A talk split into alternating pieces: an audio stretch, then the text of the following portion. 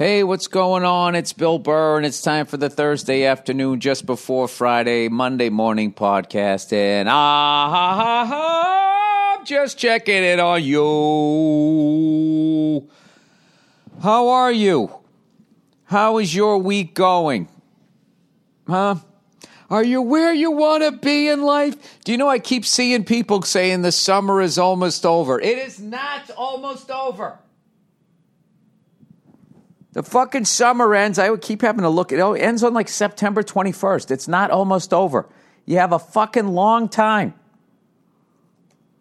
So, last day of summer. Here we go. So it's this 22nd or the 21st day of summer. Monday, September 23rd. Michael Jordan, 23. Tell all those people to stop, stop fucking harshing the mellow, man. Just because football starts, just because the kids go back to school, are you a professional football player? Are you still in school? The fucking summer's still going then. Don't you dare put your boat away. Hey, hey, hey, you don't fucking put the grill away. Who puts a grill away? Whatever the fuck you do with your grill. All right, I want all of you guys right now to wipe that sad look off your face like the fucking summer is almost over. It isn't. You got over a month left. Look at you all. Fucking packing up your bathing suits, gonna stick them up in the attic. You're out of your fucking minds. And I've been, as I've been saying, with global warming, I mean, this, it's gonna go to like October 11th. Whoa, Nitty! It's 72 degrees out in fucking Michigan. October 10th. The fuck was I thinking, thinking the summer was over? Um, I'm telling you right now, enjoy the extended summer. That's going to be the next way they try to like not scare you because it went from global warming to climate change. Literally doing the George Carlin bit you know, shell shocked to uh, whatever the fuck they turned it into. Battle fatigue. You know that great bit he did? They're always fucking doing that. And what fucking pisses me off is you know they're doing that, and then all you, enough of you cunts start walking around saying climate change. Oh, that feels better. Um, enjoy. What just happened? Was that you just not? Hi, sweetheart. Come here. Speaking of climate change, I got to stop my cursing because Cutie Pie just came. Do you mind? My daughter called me by my first name the other day. I thought it was the cutest thing ever. She said, Bill. She looked at me and said, You're Bill. Yeah. Yeah, you figured it out. Um, I'm bringing her in here to say bye bye. Why? Well, because I don't know how long you're going to be doing this. and Where are you going? Well, I have to go work out. But all right, all right, all right, all right, all right, all right, all right. Come here. Bye bye, love. Doo doo doo doo. Can you say bye bye, daddy? Bye bye. That's it. Can I get a Bye-bye, kiss? Daddy. Mwah. All right, cutie pie. All right, cutie pie. I only got two more days. Say see you later, daddy. Two more days in the movie, then I hang with you for the rest of the year, buddy. So get used to this face. Jeez, Nene. Nene's been hitting the gym. Woo! Um. Anyway, uh, the hell was I talking about? I'm just saying, there's plenty of time left. Have have a good fucking time. Enjoy yourselves. There's always somebody trying to fucking ruin it for you. Can you already? Can you believe it's already August? I can't believe it's already. I can't fucking believe you're still in my life. Can you stop walking by my cubicle and just saying negative things? Um. Anyway, speaking of positive shit, uh, there's still a few tickets are still available for October 10th at the Thomas Wolfe Hot Auditorium in Asheville, North Carolina. Do do do do do do do. Um, I'm gonna be. I don't know why I just started singing Sha Na Na, the ending song. Remember that? Good night, sweetheart. Well, it's time to go. October 10th. I'm also there the 11th. That day's sold out. So I'm going to do two shows in Asheville, North Carolina. And then I'm going to the Clemson, Florida State game uh, the next day. I cannot wait for that. All right? So there you can see what you, you plan fun shit in the future, and then when then the summer will officially be over. But I'm not sad, right? I get to go watch a football game. There you go. So, as I just mentioned to my lovely, gorgeous, beautiful daughter, I got two days left today and tomorrow. I could not have had a better fucking time working on this thing. Thank you to Pete Davidson and Judd Apatow for getting me in this. Um, you know, I should have known it was going to be this good a time. I, I already worked for Judd, sort of. I did when I did Crashing. Um, Judd wasn't there that week, but still, you know, it was a Judd show. But um, I had a great time. Worked with all these amazing actors, and now it's almost over. And all I have is stand up in my podcast for the rest of the year, which is how Freckles likes it. Got a couple of gigs, so I'm going to have a good time. I'm going to put together my new hour. My new special is going to be coming out sometime in September. Um, and that'll be it and I'm just going to enjoy the rest of the year hanging out with my family. That's what I'm doing. That's what the fuck I'm doing. Um, so, with that, oh, look at your New York Yankees, winner of 27 World Series, two weekends ago, dropping three of four to the Boston Red Sox and all the New York sports media. Oh my God, what's going to happen? Are they going to catch us? And what did this pasty fucking powdery looking jerk off say to you guys? I told you all to fucking relax. Even if they drop four in a row, they're only going to be fucking up by nine. You're fine. You're fine. And what happened? The Yankees came in into Boston, right? I believe it was in. In? Or was it in? Uh, I think it was in New, uh, New York. I don't know. I've been so fucking busy. They took out the broom and they swept us under the fucking rug. Now they're up by like 14 and a half fucking games. And now the sports writers, oh, you know, somebody always steps up. It's like, well, no, no, no. You were the same cunt flipping out a week ago. Where is the I was wrong? That's all they're doing. They, all they do is they just look at the fucking how many games you're up, how many games you're down, and they just spoon feed you what any fucking person the first day of being a sports fan could say. And what they're not saying is that, uh, you know, the 800 pound gorilla in the room is the fucking Houston Astros. That's who they have to get by, not us. Even if we make the wild card, I don't know. We just don't seem to be able to put it together this year. And I can say that because I've watched like two games. Um, the Houston Astros. I remember last year when we played them and they had already won it. They did not have that vibe like they already won it. They were still a really hungry team. They wanted to go back to back. And uh, they're very hard to get past. And I think the fact that we beat them, it's still pissing them off, and uh, I I don't know what little baseball that I've watched. I'm basically I'm basing it on all the baseball I watched last year. I know teams have changed, but I've I've I glanced a few times at their record, and uh, I don't know. I, that's who I would be worried about. I would not be worried about us, and I say us because even though I don't play for the team, I still get all the shit if they lose. So yeah, evidently it is a part of me. So everybody fucking relax. Marc Marquez won another fucking race. He's running away with this thing. Uh, I think this one was in the Czech Republic. I have it on my computer. I'm going to sit down and try and watch that today. I apologize to uh, what few race fans I have left on this podcast. I just got so goddamn busy. I have to keep watching these races long after you know who won them but um, I am a MotoGP fan uh, for life. You know, until they're self-driving motorcycles or they put fucking robots on them, then I then I don't give a shit. But it is the best racing there is, and I don't. There's nothing close to it. And if there is, I want to know what it is. Speaking of which, speaking of which, this is an early, early teaser to next year. Next year, I'm going to have my most fun year on the road as far as doing dates and scheduling it around fun shit. And there's a certain motorcycle race, may or may not be the most dangerous race in the fucking world. And I may or may not have a gig in and around that island. All right, there's enough fucking clues for you.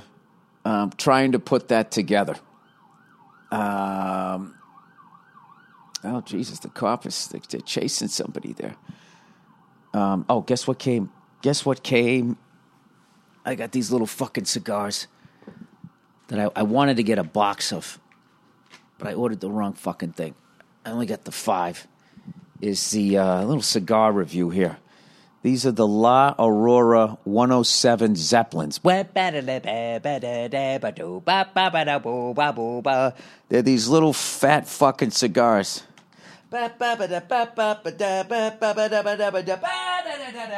Um, these little fat fucking cigars, and um, they're so adorable. I was like, I gotta try them. So anyway, they arrived to my uh, my apartment here in New York, and uh, I went downstairs, and I was on my way to go work on the movie. And the doorman goes, "Hey," he goes, "You had a package arrive," and I said, "Great." Okay, so I told my lovely wife, you know, hey, I got a package, come down and get them. And I forgot to tell her that they were cigars. So the guy downstairs, he saw them. It was a cigar box, but they put them in like a plastic bag, like you get at like a 7 Eleven. So she goes down there to pick him up. And um, Nene looking good. They go down there, look at drinking a smoothie. She's on point. Huh? Feeling good about yourself? Walking around looking good. Who is he? Who are you talking to? All my insecurities come out. Um, so anyway, she goes down there and she picks him up and she's like, "What are they?" I forgot to say what they were. And the door guy goes, "I don't know. Looks like he should stick it in the fridge, whatever it is." she put them in the refrigerator. Oh, you hate to see. Ah, you hate to see it. Yes, you do. So I took them out and I let them breathe for a few days, and I smoked one last night, and god damn it, they were delicious. So there's my cigar recommendation. I would like recommendations from you guys, non Cuban cigars. All right, because most of them are fake. You know, and if you don't believe they are, just bring your box of fucking Cuban cigars over to Bobby Kelly's shed and he'll take out his fucking producer Hollywood glasses and he'll look at you and you'll see it. You'll see it right before he says it. You see the bad news coming. Yeah, these are fake. These are not real. Um, I smoked one last night and I loved it. Delicious, delicious. I'm a big fan of all the the La Auroras. I like. I like 'em. the sapphire, the emerald, the ruby. Um, all right, plowing ahead here. So yesterday, uh, okay, so I had my last day where I had to have my fucking shirt off in the movie. All right. So by the way, instead of wearing 3D glasses to this movie, you should wear some sort of fucking Ray Bans for when I take my shirt off. Um, hey there, pasty. So, um, we were out in fucking Brooklyn, and I called up my buddy Yannis Pappas, and I said, "All right, I'm going to get some fucking pizza for lunch. Where should I go? He told me his spot. God damn it. It was delicious. Fucking delicious. Um, and that's one thing that I've gotten out of this whole fucking. Um, I know. Where is it, Bill? Where is it? I don't want to fucking. Because last time I said that, you know, I went down to go get pizza and there was a bunch of people who listen to my podcast standing in front of me. That's called cutting off your nose to spite your own face. It's really not. It's, it was L and B. And B Spumoni Gardens or something like that. And we went down there, got a grandmother slice, square slice, Sicilian slice, whatever you call it. It was fucking unbelievable. I wolfed down fucking three of them. And it it's so light. The dough is so fucking light. I didn't even I didn't even feel bad afterwards. I didn't I I, I felt satisfied. if I ate three slice three square slices of anything else, I would fucking face plant. Um, absolutely delicious. Everything was perfect. The dough, perfect. The sauce with the, that little bit of you know that that zing to it, incredible. The cheese complementing the sauce. The whole fucking thing was just ten out of ten. Not to step on El Prez's nose here. I'm not going to start reviewing pizza, but Jesus Christ, has he ever gone there? Um. So anyway, and then when I got back to set, they had a food truck because it's the last week, so they're spoiling us. And they had a food truck come by, and the guy was making ice cream sandwiches. And the sandwich, the bread part was two chocolate chip cookies, and I ate one of those. And uh, one of the people on the film, I didn't know, was filming me with his cell phone as I ate it, and I could not have looked like more of a creep with my giant mustache, standing under like this little tent while it was raining out, eating a fucking ice cream sandwich.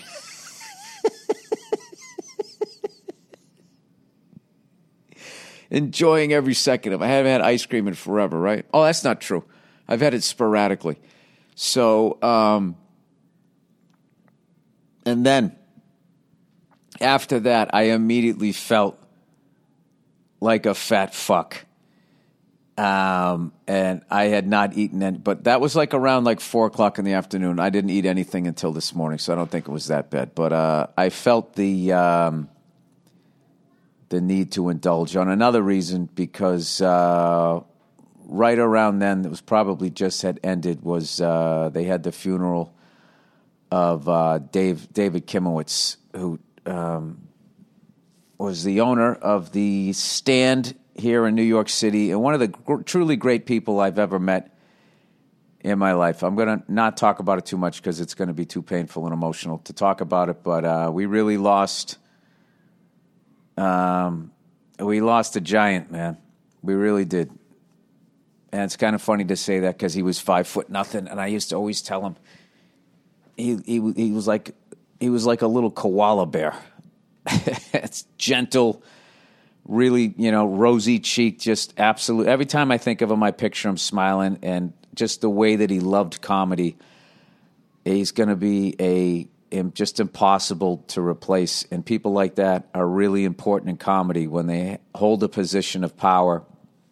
To have a passion for comedy the way that he did, and you know he let people grow and try stuff and all of that. And if you go to his comedy club, um, him and Chris Italian, like I don't know, it's just like they just if you look at it, it's like a, f- you know, who makes a five star restaurant and comedy club? I mean, those guys do just their passion. I want to thank everybody down there and all throughout the years. You know what all those guys did down there?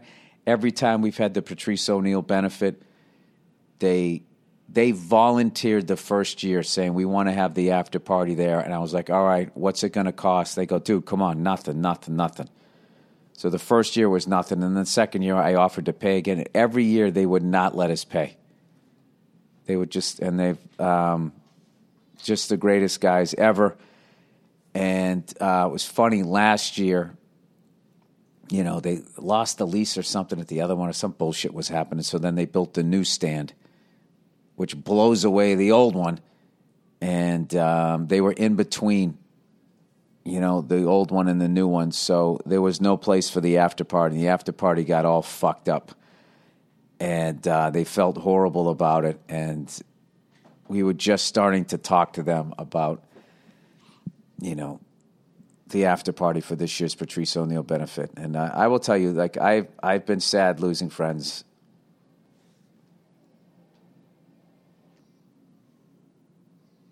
but never quite like this. So, all right, let's plow through. Let's plow through here. So, um, what do we got here? What have I got next? Let's do some reads. Where do you go from that? I didn't know when to talk about him, but he definitely loved food the way he loved everything else. So, um, yesterday was my my tribute to him going out and eating too much pizza and too much ice cream because he also loved food. He loved everything. I cannot picture that guy not smiling. So, ah, fuck.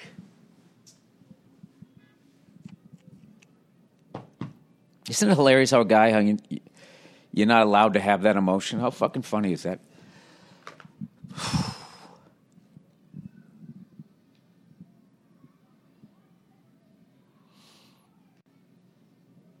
Oh, Jesus. I never had to hit pause so many times in a fucking podcast keep hitting stop. I'm going to have to edit this fucking thing together like a fu- Ed Wood film. All right, let's get into. All right, we need some comedy now. Let's listen to Bill read out loud. Policy genius. Wait a minute. Okay, yeah. Policy genius. All right. Uh, these days, a lot of workplaces offer some pretty nice perks. Why did they say perks? I immediately thought, Perky, you know what? I'm like, you can't do that anymore. Those days are gone at the office. A, a snack station. Oh boy, 15 flavors of soda water, even insurance. But while it's nice to have a handful of trail mix and some water that tastes faintly of what, pamplemousse? Hope I said that right. That's not enough to subsist on. and neither is your workplace life insurance. There is, Jesus Christ, what a world we live in. Uh, it's like you're operating heavy machine machinery, right? This is where Policy Genius comes in. Policy Genius is the easiest way to shop for life insurance online. In minutes, you can compare quotes from top insurers to find the right amount of coverage at the best possible price. And Policy Genius, uh, if you're going to look that good, you can't walk around while I'm doing the podcast. Policy Genius is the way to shop for life. In where the hell am I? The fuck am I? And Policy Genius doesn't just make life insurance easy. They can also help you find the right home insurance, auto insurance, and disability insurance. So remember, workplace life insurance policies are like workplace snacks better than nothing, but not quite enough. Head to policygenius.com today and find out how to supplement your workplace life insurance and better protect your family. Policy Genius, it's like a buffet made of life insurance. And what could be more delicious than that? Yeah, for the love of God, have your affairs in order, guys. For the love of fucking Christ, have your affairs in order so, you know, they don't have, you know, family doesn't have to go live in a fucking shoe. Um, LegalZoom, everybody. We're in the right, we're right in the middle of summer. Finally, somebody gets it. And the last thing, hey, Nia, what's the last day of summer? I don't know. Come on. Take a guess. You're going to be happy with the answer. the answer might surprise you. August 12th. August 12th. Nia Renee Hill thinks the last day of summer is this Saturday. wow, did I marry a dummy? That is this Saturday. Come here, dum dum. I oh. now see why God made you so beautiful and cute. You Oh don't my know. Goodness. It's not August 12th. What is it? September. Give me another guess. September. Whoa, going big. You're like that person on The Price is Right. Uh, brand new Oh my refrigerator. You're like, uh, 50,000. That No. would be horrible on Price is Right. You Give me another guess. I think as much as I shop, I would know. I don't know the price of anything. I'm terrible. Um, summer. Yeah, summer, Nia. Look, you trying to buy time. You look like somebody in the first 48 that just realized they're going to go to jail for the rest of their life. You're trying to. What happened? Yeah, it wasn't me. Summer? August August? 25th. I asked you what the last day of August was. You said August 25th. Show me August 25th. Last day of summer. Bad. What is the last day of summer? September 23rd. Oh, well, I started to say September. You psyched me out. You were like, Nia? you went, whoa, go the other direction. You tricked me. Nia, as much as I tricked you, as much as much as I tricked you, I asked you what was the last day of fucking summer, and without tricking you, you said August 12th. I'm actually now scared to leave our child alone with you. But then I went September. he went, whoa, and it freaks me out. Hey, just out of curiosity, what season comes after summer? Nia? Fall. Okay. You've done enough thinking for one day, cutie pie. Oh my god. Wow. Okay. Wait, can I ask you a question? Yes. Um, about this Saturday. Not on the podcast. Oh, okay. I just want to know if you. Okay. I think you need to go sit down and let your brain cool off. I well, I need an. You ever see a drag racer? How they, they have the little gas tank in the front? They have just enough gas to get to the end of the quarter mile. I've seen RuPaul's Drag Race. Oh, that's not what you're talking about. No, I'm not. We just exist I in two an ups. answer though soon. Okay, well, get out of here now, and I can answer your. I'd love to answer your question soon. All right, LegalZoom. We're right in the middle of summer, and the last thing you need to be thinking about is what's finally completing your last will or living trust. Jesus, this is all about death this week. But right now is actually the perfect time to do it during National Make a Will Month at LegalZoom. For more than 18 years, LegalZoom has developed a straightforward way for you to protect what you care about the most your family and assets. Uh, it starts with a, a last will or living trust estate plan. Um, to figure out, uh, what am I? Okay, it's, if it sounds confusing, don't worry. LegalZoom can help you out. They have a ton of online resources for you to figure out what's right for you. And if that's not enough, that's not enough for you. Their network of independent attorneys can provide advice if you need more direction. LegalZoom isn't a law firm, so that you won't be billed by the hour. And it's easy to fit what you need to get it to get done. What? And it's easy to fit what you need to get done into your business schedule. Jesus, that went through me. Sorry. Join over 1 million people that have counted on LegalZoom for a will or living trust before another summer passes by. Make things easier, easier for those you care about the most. Check out LegalZoom's last will and living trust estate plans now during the National Make a Will Month at LegalZoom.com. And for special savings, be sure to enter code BURR in the referral box at checkout. That's code BURR for special savings only at LegalZoom.com where life meets legal. Good Lord, that was that was that was uh, that was very challenging for me. Um, I'm waiting for somebody to advertise on how to read better out loud. There's got to be an app for that. All right, bills in circulation. We actually, because I didn't do a Monday morning podcast, because um, absolutely nothing was funny to me uh, on Monday after that weekend in the news. That you know, I'm not going to get back into that. All right, so I'm going to read some of this shit here. All right, bills in circulation. Uh, dear Billy, Do- dear Billy Dollar Bill. Read an article this week that said the $100 bill is now circulated more than the $1 bill.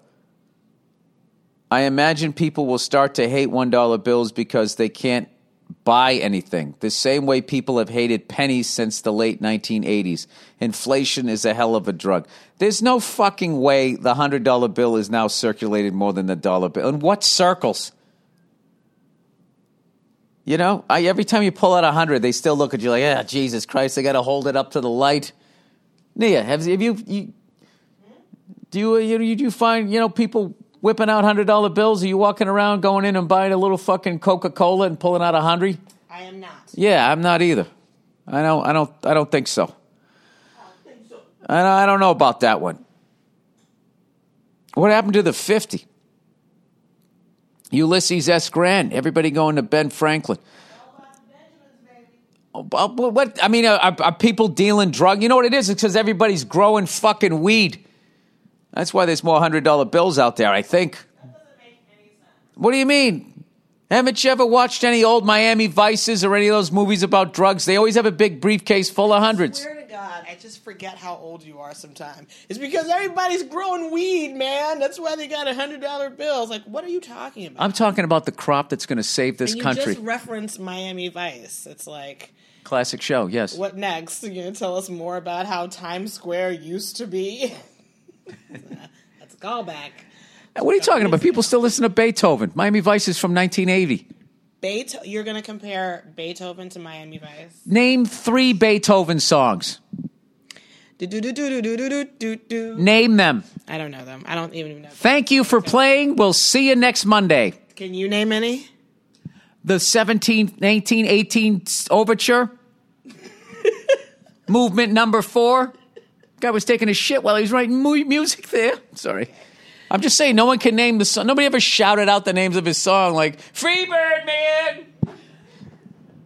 Hang on a second. Let's find out the name of some Beethoven songs. Beethoven songs. Who the fuck says songs? All right. What are they? Uh, Hey, you just sitting in the crowd with your lighter out. Back, back then, you went to you had a candelabra near. You'd light a candelabra when he had the slow thing. He'd be like, "Hey, man, play piano concerto number five, man." Oh, concerto. she goes concerto. Hey, man, play piano concerto number five, man. Playing air piano. Um, isn't that crazy back then? People who played keyboards got all the pussy back in the fucking 1800s. Ludwig van Beethoven, right? You think he kept his powdered wig on when he would fucking bend him over his fucking piano? He probably his thing. He probably had to have 88 bitches for every fucking after every show he did. You know, 44 white, 44 black, and he'd fucking every other, every other. And he'd just go down, bump, bump, bump, bump, bump, bump, the whole way down. Oh, Bill, what are you doing? This is one of the great fucking artists in the world. All right. Um, U.S. debt visualized. Uh, Bill, I work for the WSI, WSJ. Am I supposed to know what that is? The WSJ. That sounds like a fucking women's basketball league. Oh, the Wall Street Journal. Okay. Get the fuck out of here. Somebody who works for the Wall Street Journal is listening to this?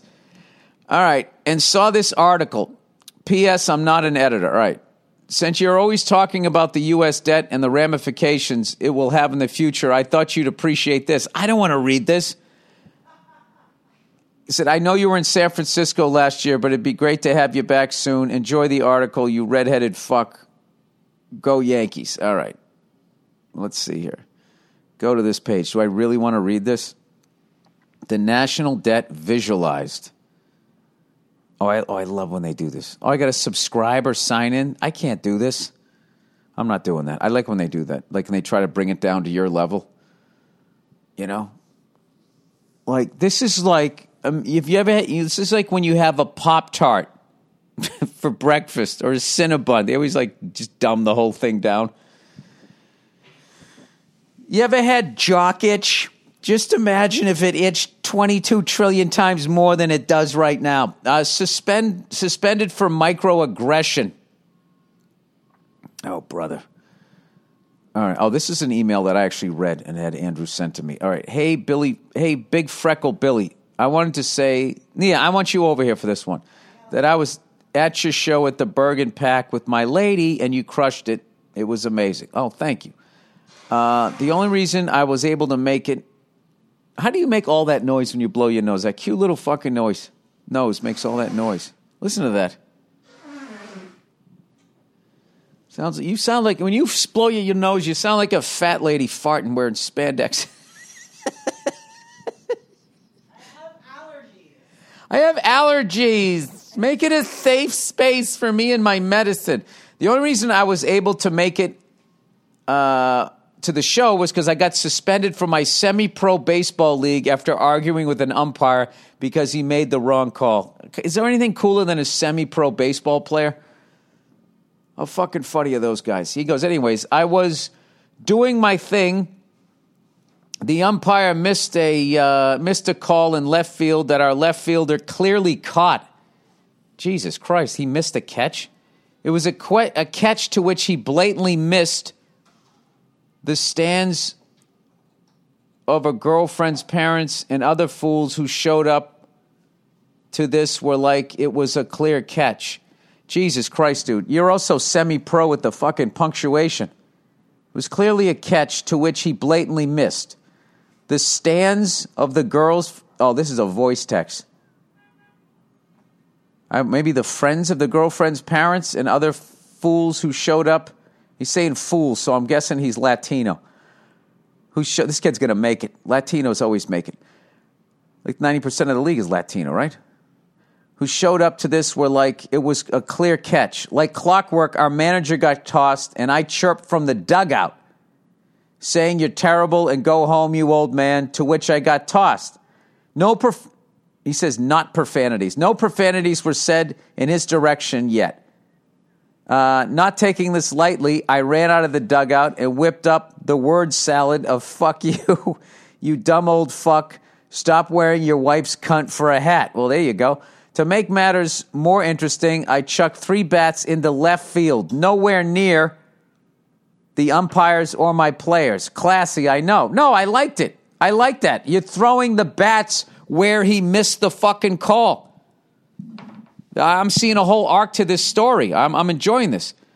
Uh, he goes, I got suspended three to five games, Billy, for, I quote, excessive microaggression and threatening of harm throwing bats. Mind you, I threw bats into left field, not at anyone. All right, the aggressive microaggression is bullshit, but you're throwing bats. You don't know where the fuck that's going to go. Uh, what's the matter? Nothing. I was just coming to say goodbye. Okay. Does my three to five game suspension make sense, or should I complain to the league with a team full of witnesses uh, that witnessed the umpire was wrong and I got ejected because he was butthurt? Or do I take my bat throwing self and shut the fuck up? I would take yourself and shut the fuck up. The only thing that's bad in all that is aggressive microaggression.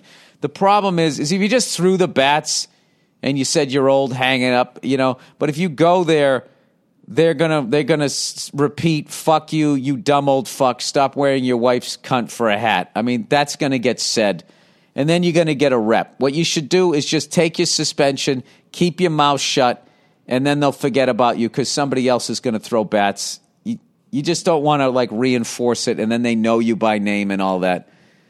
Um, sorry that happened to you. All right, hang on a second. Mwah. I love you. All right, love you too. I'll see you later. Looking good, Nino. All right. What to do with 170 grand over there? Um, hey, Billy Boozbag. I need some advice. No wonder there's $100, $100 bills all over the place. This guy's fucking 26 years old. I need some advice. 26 year old received a huge inheritance and I have no idea what to do. All right, first thing, don't ask a fucking comedian podcaster. Okay, number one, don't fucking tell anybody. Number two, don't fucking tell anybody. And number three, I don't know who in your life you're reaching out to me. Don't buy a car. Buy a fucking house. Buy a rental fucking property and, and, and rent. That the smartest fucking thing you could do is something like that. Buy something that's going to make you money, which is an asset. Don't buy a liability like Air Jordans, a fucking tracksuit, and a brand new goddamn Corvette or something. Uh, I flunked out of college twice and left the third time due to boredom. Wasn't applying myself. Jesus Christ. But I don't, uh, maybe you should have changed your major. But I don't know how to find that spark that Tell him right now. really brings people. What do you do? Pause. Pause. Oh, hit pause. Pause. All right, all right. I don't know how to do that. Hold on, hold on, hold on, hold on. All right, guess what? I, I didn't realize the car was here. They said they were supposed to fucking call me at ten fifteen to bring me over. Now they're saying the car's here. I got to go to. I have to go to set. Let's do a quick underrated, overrated. Oh, I'm leaving this kid hanging. What to do with 170 grand? Uh, my question is, oh, at what point do you did you hit to find com? What you want to be a comedian? Fuck. Well, go be a fucking comedian. And don't blow your sorry, I just burped. Don't blow all your fucking money. All right, that's what the fuck I would do. I don't know. You got to get an accountant that you can fucking trust. All right, overrated, underrated, underrated. Telling the truth, dude. I'm really sorry about that. I'm, I'm gonna, I'm gonna, I'm gonna, I'm gonna, I'm gonna, I'm gonna bring all this shit with me, and I'm gonna answer this thing. Fuck it. I'm gonna post it late because I have to answer. That's an important question. All right, go fuck yourselves. I'll, I'll see you in two seconds via editing. All right, bye.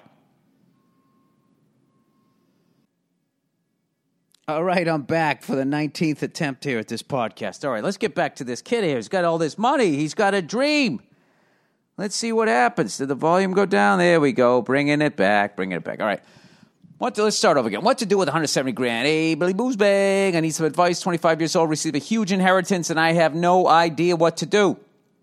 All right, as you remember from 30 seconds ago, but nine hours ago in my life, I flunked out of college twice and left third, left a third time due to boredom. Parentheses wasn't applying myself, but I don't know how to find that spark that really brings people to life and finding the drive to apply myself and what I want to do. Just having or getting money doesn't make you happy, and I try to get out there and enjoy my hobbies paddleboarding, archery. Archery? Jesus, this guy's a renaissance man. Fitness, etc. All right, so you, you like being active. Sitting in the class, you're going out of your fucking mind. That makes sense. But, anyways, that's not enough. I haven't blown any of this money. Good man. A good job in a scratch kitchen, but I have. Oh, I have a good job in a scratch kitchen, but I have a bad relationship with family, which I'm trying to fix. Okay. I just got certified as a yoga instructor. This guy is like fucking. Dude, I get you. Like, you want to have a fun job. You want to enjoy life. You don't want to fucking. Yeah, you were sitting in college because you felt yourself in the herd, and they were all, the lead one was going to run over the fucking cliff into a cubicle. You didn't want that. So look at look at everything you're doing: paddleboarding, archery, fitness, yoga. Trying to figure out how to be happy. Yeah, you want to turn your hobby into a living. Your passion. Yeah. All right. so I just got certified as a yoga instructor and working the daily grind, trying uh, to bear a cross at work and work hard like Jordan Peterson talks about. I don't know what to do with my life or how the best to go about it. Gave up drinking. Good man. Smoke weed on the weekends. Uh, no girlfriend, no friends anymore since I gave up some vices all I did was party with them. Well, there you go. So get some better friends. I'm a good looking man, but my but the self esteem isn't always there. Good days and bad days with it. uh, my question is, what point did you did you hit to find comedy? How did you apply yourself, and who are and who you are as a person to do what you love? When did you stop giving a fuck what you're supposed to do versus what you want to do? All the best. Um, Jesus, this is, there's a there's a lot of uh, important life questions here. All right, first of all, um, you're already there because you're realize you're actually a really strong person because even though you've tried to just get into a line of zombies your inner strength won't allow you to do it. And that's why you keep sabotaging. You're a smart guy, but you keep flunking out of college. You're bored. You weren't applying yourself. It's because you didn't want it. Because you didn't want what it was going to bring to you, because you know you actually know what's going to make you happy. So just listen to your gut and wherever happy is, just go to that. It really is as simple as that. And you'll you'll figure it out.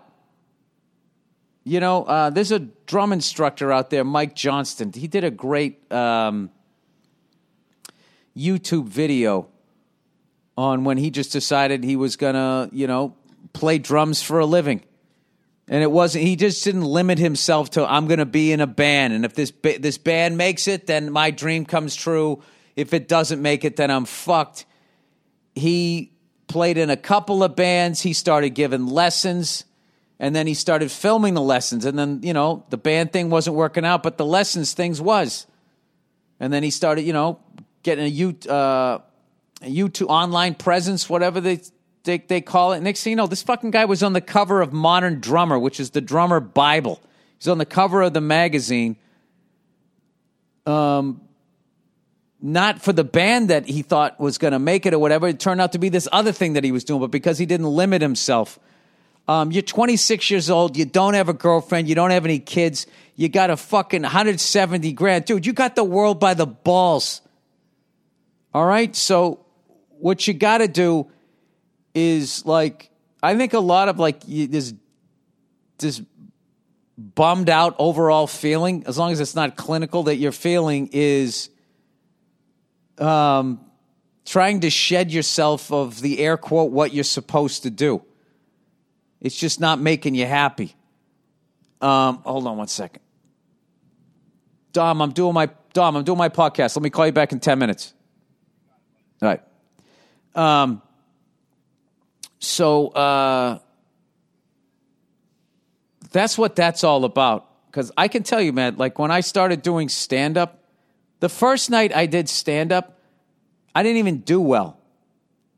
It was just all about having the balls to go up there. And I drove home that night in my piece of shit 83 Ford Ranger, listening to Kickstart My Heart by, by Motley Crue. And I was just screaming, singing the song while going, wow. I was so fucking excited that I, I, I tried this thing that in, you know, in my head was saying, You're never going to do it. You're never going to try it. You're never going to have the balls to do it. So I just, you know, gravitated to what I wanted to do. And um, I and believe me, dude, I had a lot of misses. And everything I wanted to do, I just pictured myself being funny. I wanted to keep working in the warehouse because that's where the funny guys were. I'll be a cop, but I'll be a funny cop. Hey, I'll joke around with you as I get a ticket. The quickest way to get yourself shot is a fucking cop, right? Hey, I'm going to be wacky. so I wouldn't have been good at that. And um, I don't know. It's a weird thing. Kind of like when you find the person you're supposed to be with. It's just it's easy, and it just you just sort of click. And um, I remember when I walked on stage and I was t- taking the mic out of the mic stand, I felt like I was having an out an out of body experience, like I was watching myself. And I couldn't remember what I was going to say. I fucked the whole thing up, but I got I got enough laughs that I didn't bomb. It was a mess, and then I bailed. And I brought the host back. I didn't even make the five minutes. I think I did like three minutes. And uh, I just remember walking off stage and I was like, that's it. That's what I'm doing with the rest of my life. I don't know if I even thought that. I just was like, yeah, that that's whatever that fucking feeling is, that's the feeling I want to have when I'm at work. So, um, you know, I know, getting back to Dave David Kimowitz, he found his passions and followed his passions in life. And I'm talking about a guy that I knew for a long, long time. And I, I every image I have of that guy is smiling, is because he everything that he loved, he just went to. So just do that. And then as far as the money, you know, just start reading up on it on the internet. Just get yourself some sort of base knowledge of it. And um, I I saved up a, uh, some money before I came to New York when I was making that move. Um, I kept my day job and I just saved up. I paid off my student loans and I kept this fucking. That's another great thing about flunking out of college. You don't owe those pricks that much money. And I just saved up this nest egg of money. And I fucking had like three pieces of furniture and a mattress to sleep on, and I didn't give a fuck. You think if I had two pieces of furniture and a mattress laying in bed, and the first night a roach crawled across my bare chest, and I was fucking working in some dead end job, I I would have been happy. I I, I wouldn't have been. I would have I would have I, I would have started going down that road. I need to have nicer furniture. I need to live in a better place. Like this is what's going to make me fucking happy. You watch those fucking American greeds. That's what those fucking people are doing. What you're seeing is people who just followed the herd rather than their heart, and then they. I feel in a way, and I, you know, I know some of them are sociopaths, but I think there's some of them that just so not doing, and they're so disconnected to their soul that they, you know, I don't know. They don't seek out the right people. They just get involved with all these fucking rich people, and they just think having a fifteen thousand dollar umbrella is going to bring them some sort of fucking happiness, and it doesn't. So, and I don't know. That's I don't know. I, I just, to be honest with you, sometimes when I think about how I got into comedy, it was just fucking dumb luck. And I feel unbelievably privileged that I get to live this life and to continue living it. Um, hopefully, for as long as possible. Um, but I'm telling you, dude, just, I don't know. It seems to me, just, I don't know you or anything, but paddleboarding, archery, fitness, yoga, you are, I don't know, you seem like a, a physical, spiritual, outdoorsy kind, kind of person who a fun person, believe it or not, even though you're feeling depressed. Like that's the direction you want to go in. So go in that direction. If you're walking away from the corporate world, look what the fucking corporate world does. It gets us into wars. It pollutes the fucking water supply. Do you realize that people there's certain people out there with a, a diet where they they'll just eat fish, but they have to they have to watch their fish intake, how much they consume because the water's so polluted and the shit that gets into their system and and like I mean, we're sitting here a war against terror and we're ignoring corporations that pollute the fucking water supply everything that isis would love to do to us. So that's what you're walking away from being a part of that. So congratulations all right? You're 26 years old you got 170 grand you got the whole fucking your whole life in front of you um, yeah follow your passions. There you go. All right. Overrated underrated. Underrated. Telling the truth. Oh yeah, that just reminded me of Patrice O'Neal.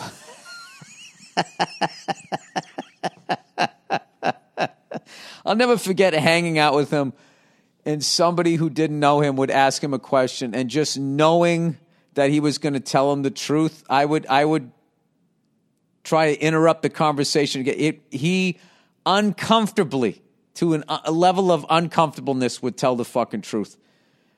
Uh, uh, telling the truth, he's, this guy says, I stopped lying ab- about shit four years ago. Before that, I had to lie to my ex because I didn't I didn't shit she didn't like. Maybe I did shit she didn't like. I don't know. Harmless. I, I did shit she didn't like. Harmless stuff just because she was nuts. So I would lie to her. Now I lie to no one, and I'm going to be honest about everything because it's easy. I'm going to be 30 next month, and I've decided to keep my life simple. I'm tired of people complaining, and I never want to become one of them. Dude, if you just live your life not lying, uh, you sleep better. And I'll tell you this the woman in your life is going to respect you. And, uh, you know, and the ones that can't handle the truth, they'll leave. Fuck them. Not fuck them in a bad way, but, you know, good riddance. They're mad at you because you're saying what you're really thinking. Um, all right, here we go. All right, that's the podcast um, for this this week. I guess Thursday podcast and the Monday morning podcast. That's why I went a little bit long. Um, and that's it. All right. Tell the people that you love that you love them because you never know what can happen. Rest in peace, David Kimowitz. I'll never forget you. Thank you for, for being the incredible human being, literally a person to aspire to be. That's it. Have a great weekend, you cunts, and I'll see you on Monday.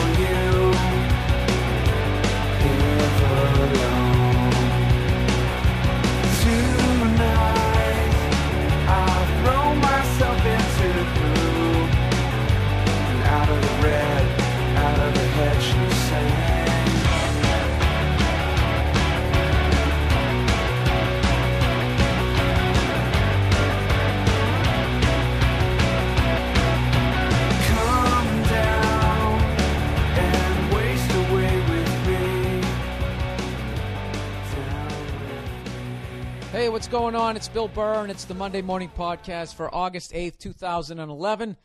And uh, this week I have a very special announcement that I have to announce.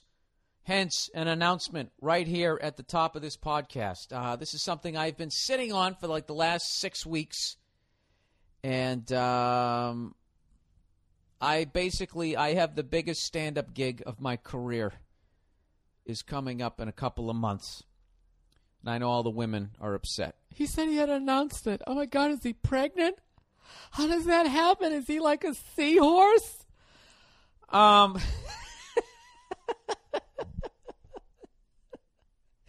Anyways, there's a couple of fucking what do you call it? Oceanographers laughing at that joke that actually know that a, the male gets pregnant in the fucking seahorse family. How the fuck did I remember that? But I can't remember where I put my fucking key. What the deal? Funny Huskies. Um. All right. Sorry. Little hack stand up from 1980. All right. Plowing ahead. Um. I have the biggest stand up gig of my career coming up. It is so big. How big is it, you ask me? Uh, that actually I have been told to hype, to announce that I will be announcing it on the Opie and Anthony program. That's how fucking big it is. So I'm right now when I, I just got you all fucking excited to tell you that I'm not going to tell you what the gig is here on the podcast. All right? I will be announcing it live. We'll do it live. Live on the Opie and Anthony program. Um, Wednesday, August 10th at 8 a.m. And uh, the Opie and Anthony program has been nice enough to let me announce it uh, on their show. And they will also be giving away two tickets to the front row of the biggest stand up show of my my fucking career. All right, now all you will be like, "Well, I don't have XM Sirius, man. I had to buy another fucking heat lamp to grow my weed, man. I can't afford the Sirius, man." Well, don't worry. I'm gonna be uh, the second I do that after I announce it and all that type of shit. I will be then, of course, tweeting about it, Facebooking about it, but I will not be MySpacing about it. All right? There's the deal. The biggest gig of my stand up career. It's so fucking big that I have not, I, I've been pushing it out of my, my, my, my thoughts so I won't get overwhelmed by it. But it's, uh, it's fucking amazing. And um, I can't wait to announce it. August 10th, Wednesday, August 10th, 8 a.m. East Coast time on the Opie and Anthony program. All right, there. I said it. All right, now on with the podcast. Um, I had a phenomenal fucking week and weekend. I just worked in uh, Reno, Nevada, everybody, for the first time um, in my life. I've never been to the city ever before, and all I ever knew about it was uh, Reno 911. That's all I knew, and all I knew was everybody just said, Reno, oh my God, Reno, what a fucking shithole. Let me tell you, if you want to smoke some fucking meth while fingering a fucking hooker, I'll tell you, Reno's the place to do it, right? That's all I heard. That's all I heard. And I got to tell you, I went there and I absolutely fucking loved it. Underrated for the week, Reno, Nevada. Nevada. Nevada. I got like two hours sleep last night. Reno, Nevada, underrated. Overrated, Las Vegas. All right? You want to know? Yeah, I, I figured out why people have been shitting on Reno for all these fucking years. It's because they don't want anybody to go there. That's why. The same way I, I rarely tell people how awesome Burbank Airport is. I let these cunts fly into LAX. Do it! Go all the way down there, fight the fucking traffic, and that sea of goddamn people there. Burbank Airport, it's like this little mom and pop airport. There's never more than 11 people in it at a time. It's ridiculous. They have the, their little baggage claim is like outside, and it's one of those little circular ones, you know, like the old Fisher Price airport game you had in the 70s. That's what it looks like. It's one of those airports. And it's it's in Los Angeles and nobody fucking uses it, and I absolutely love it. Reno is the the Burbank Airport of casino towns. It's the shit. It's fucking awesome. Reno is Las Vegas minus douchebags and traffic. It's phenomenal. Now, I'm not going to lie to you. There's definitely, definitely white trash on a scale of 1 to 10 it's it's a solid yeah, eight, a nine. It's a fucking nine, and that's saying something because you know I could have oh it's fucking ten out of ten. I know there's worse places. All right, I've driven through the South. I've been to Memphis, Tennessee. Okay, I've driven through there. I saw. I, I just. I mean, it just was fucking horrific. All right, so I know it gets worse, but but I'm telling you, but it, it, it's it's awesome. Anything? What, what do you what do you want to do? Tell me what you want to do, and I'll tell you where you can do it in Reno. You want to go to a whorehouse? They got one. They got one. It's not the Bunny Ranch, man. Go fuck yourself. They have one. Ten minutes right outside the city. They test those fucking girls all the time too. I don't know what that does. You know, if you're not testing the Johns that really doesn't help the situation, does it? It's like you got a hole in the front of the boat and the back of the boat. You just keep stopping up the one in the back. We're all good here, everybody. It's the same fucking vessel. I think that they should test the Johns and the horse. Right? You test them both. Then I still wouldn't go in. I wouldn't wade into that cesspool of fucking semen and vaginal juices. Why would you do that? Maybe to get some uh, ideas on how to decorate your fucking parlor? I don't know. I have no interest, but I'm just saying if you want to do it, you can do that in Reno. You know, they got all the games craps, fucking poker, Texas Hold'em, all that shit. Blackjack. I don't play any of those fucking games. They got all that stuff, minus the douchebags minus the traffic, minus the celebrities, minus all those hot chicks who aren't going to fuck you anyways, unless they're whores. At which point, they got whores in Reno.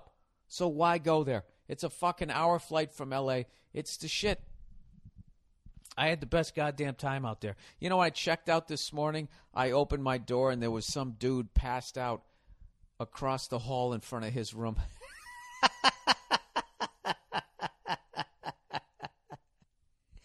he had money. His money was underneath him, but I could see it. And he was just laying there. I took a picture of it. I got all this shit up on the mmpodcast.com. It, it's just the fucking. The town is hilarious. I'm walking through the casino and they made this announcement. They were just like, Angela Davis just won $3,000. it's fucking awesome. It, it looked like the size of what old Vegas probably looked like before all the douchebags showed up with their shiny fucking shirts and everybody trying to walk around like they're Frankie and Dean. You're not. You're not. You're a douchebag. Oh, it's great. I love a shitty casino. I love white trash. They, they, it's just phenomenal. The amount of fucking ladies that I saw that had a fucking beehive haircut, and they weren't doing it in memory of Amy Winehouse. Okay? They had that shit before she had it. They probably had it before those fucking chicks in that fucking band with that chick who left and left the three of them in Detroit, right? Ah, fuck. You know how many times I've started this podcast and stopped it? This is like the fifth time, and I'm just, I'm, I have to plow through this one. I knew this was going to happen. It was going to start off fast, and it was just going to, it was going to taper off just like like a plane crash on takeoff. Huh? We're in the air and now we're not. Boom, everybody's dead. Well, what happened? Well, he didn't realize he still had it on autopilot. Um, that's what that's what this feels like right now. So I'm telling you right now, I highly fucking recommend going to Reno, especially if you want to gamble. You know, plenty of fucking tables. The uh, the goddamn, you know, you don't have to sit down to some place and play five bucks a hand. You can probably play for a nickel. That's what I love about those cheap ass places. Every time you go to a real fucking casino, you know, just want to sit down and fuck around and feel like James Bond for half a second.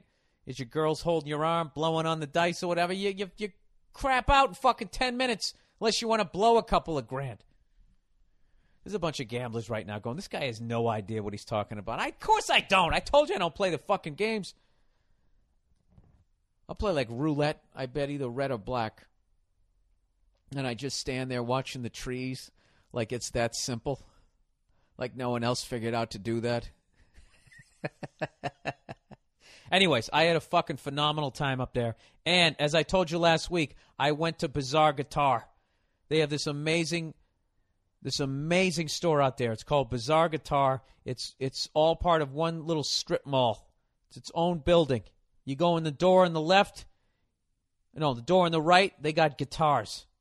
Every fucking guitar you could ever want. And if you're not a cunt, they'll take you downstairs into their vault where they have easily three to five million dollars worth of fucking guitars. But I didn't go in there first. I went into the other door, door number one. Right? I went in there, and that, that side of it is a gun shop. It's a guitar store and a gun shop. There's two two separate entrances. I thought the guns were going to be on the other side of the store, but they're actually two different rooms. And uh, I went in there and it, it was it was amazing. I was looking at the handguns, right? I got to keep this low because uh, I've been trying to get a handgun for a while, and Nia is just not having it. I don't want a gun in the house. Okay? I don't want a gun in the house. Great, we live in an apartment. Don't fuck with me. Um. So, anyways, I walk in there and I'm looking at these guns, right? And I'll tell you, first of all, I looked at like six of them, and four of them starred in like three of my favorite fucking movies. You know, Magnum. They had the Magnum Force fucking. They had the forty four Smith and Smith and Wesson. 44 Magnum right there. It was like 850 bucks. That's what I couldn't fucking believe how cheap they are. Now I know what you're thinking. I know what you're thinking. 850 bucks, Bill. That's a lot of fucking money. Yeah, but when you think about the capability that you can get for 850 bucks, the fact that I could shoot at a criminal, miss, have it go through four houses and kill five of my neighbors for 850 bucks. I mean, that's incredible. Not to mention the concussion I'm going to give myself when I, I fire it for the first time and that gun kicks up and hits me square in the middle of my fucking giant fucking forehead. 850 bucks. All right? Do you know what Glock cost about as much as an iPod? Isn't there something wrong with that? I can't figure out if that's fucking awesome or one of the major problems with this country.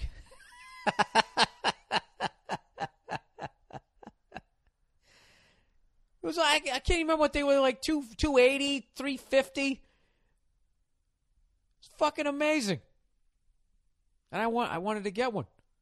And it's Reno, they don't give a shit. They're like, "Yeah, take two of them. We don't give a fuck."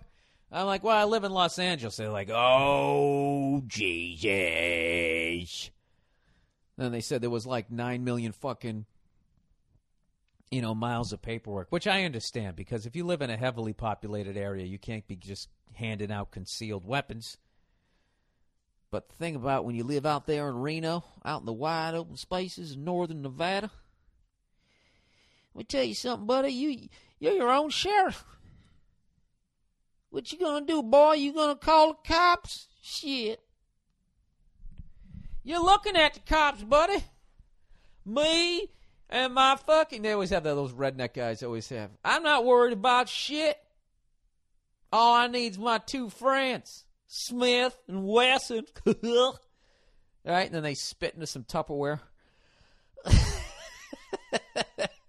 you know, I had somebody send me an angry email about me making fun of rednecks, and uh, I just want to tell that person, like, fucking grow a dick.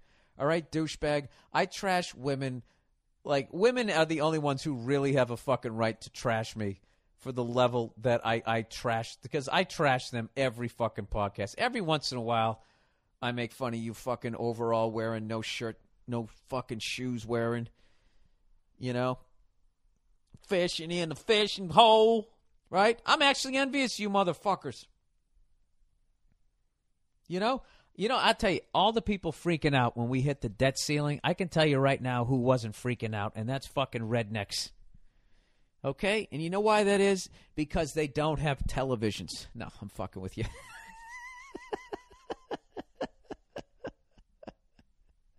Television, what's that? Is that that magic box where they got the people in it? I'll tell you something, man. I don't I don't pretend to know how that technology works. I just don't understand how they all fit in there. You know what I'm saying? You know what's funny? As offended as people in the South are getting, if I was from the South and I wore a hat with a price tag hanging off of this, I could make a million dollars going from Alabama to Mississippi to Chattanooga, Tennessee, and you guys would all eat it up. Because y'all know somebody as dumb as this, but none of you think it's you. Well, let me tell you something. I've been to your part of the world and it ain't pretty. All right?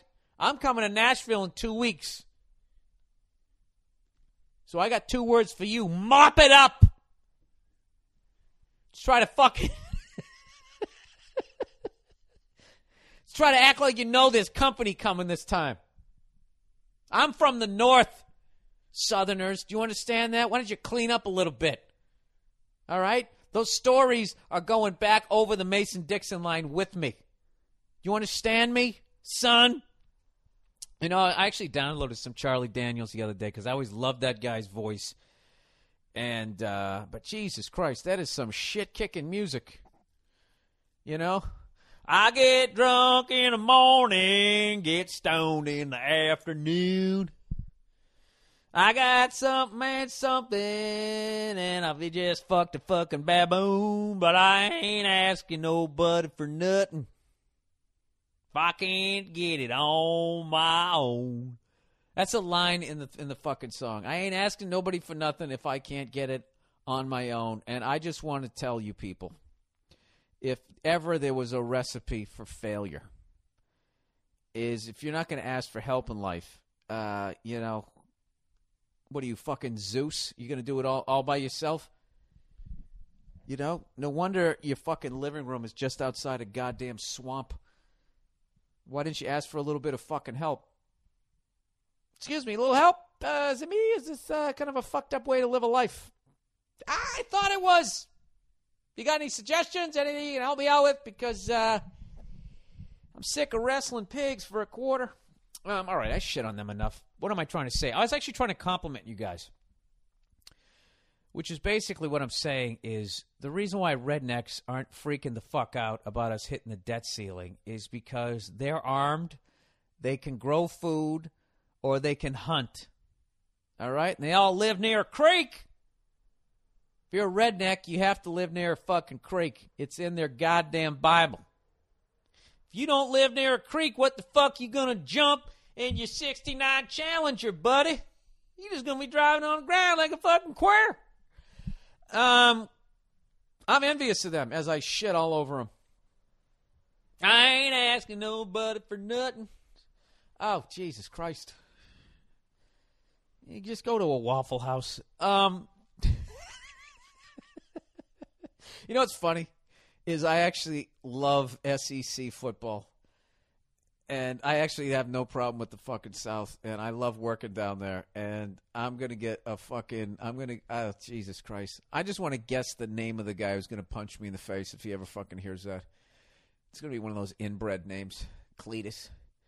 One of the names from Dukes of Hazzard. I got. I, come on, Bill. Think outside the box. Come up with a better. One of those fucking hillbillies lives in the Appalachian Mountains. You know, they're like immune to Lyme disease you know, because they've been bitten so much throughout their fucking the bloodline of their family tree. They, they nothing nothing gets to them. Babies come out with dirty feet already.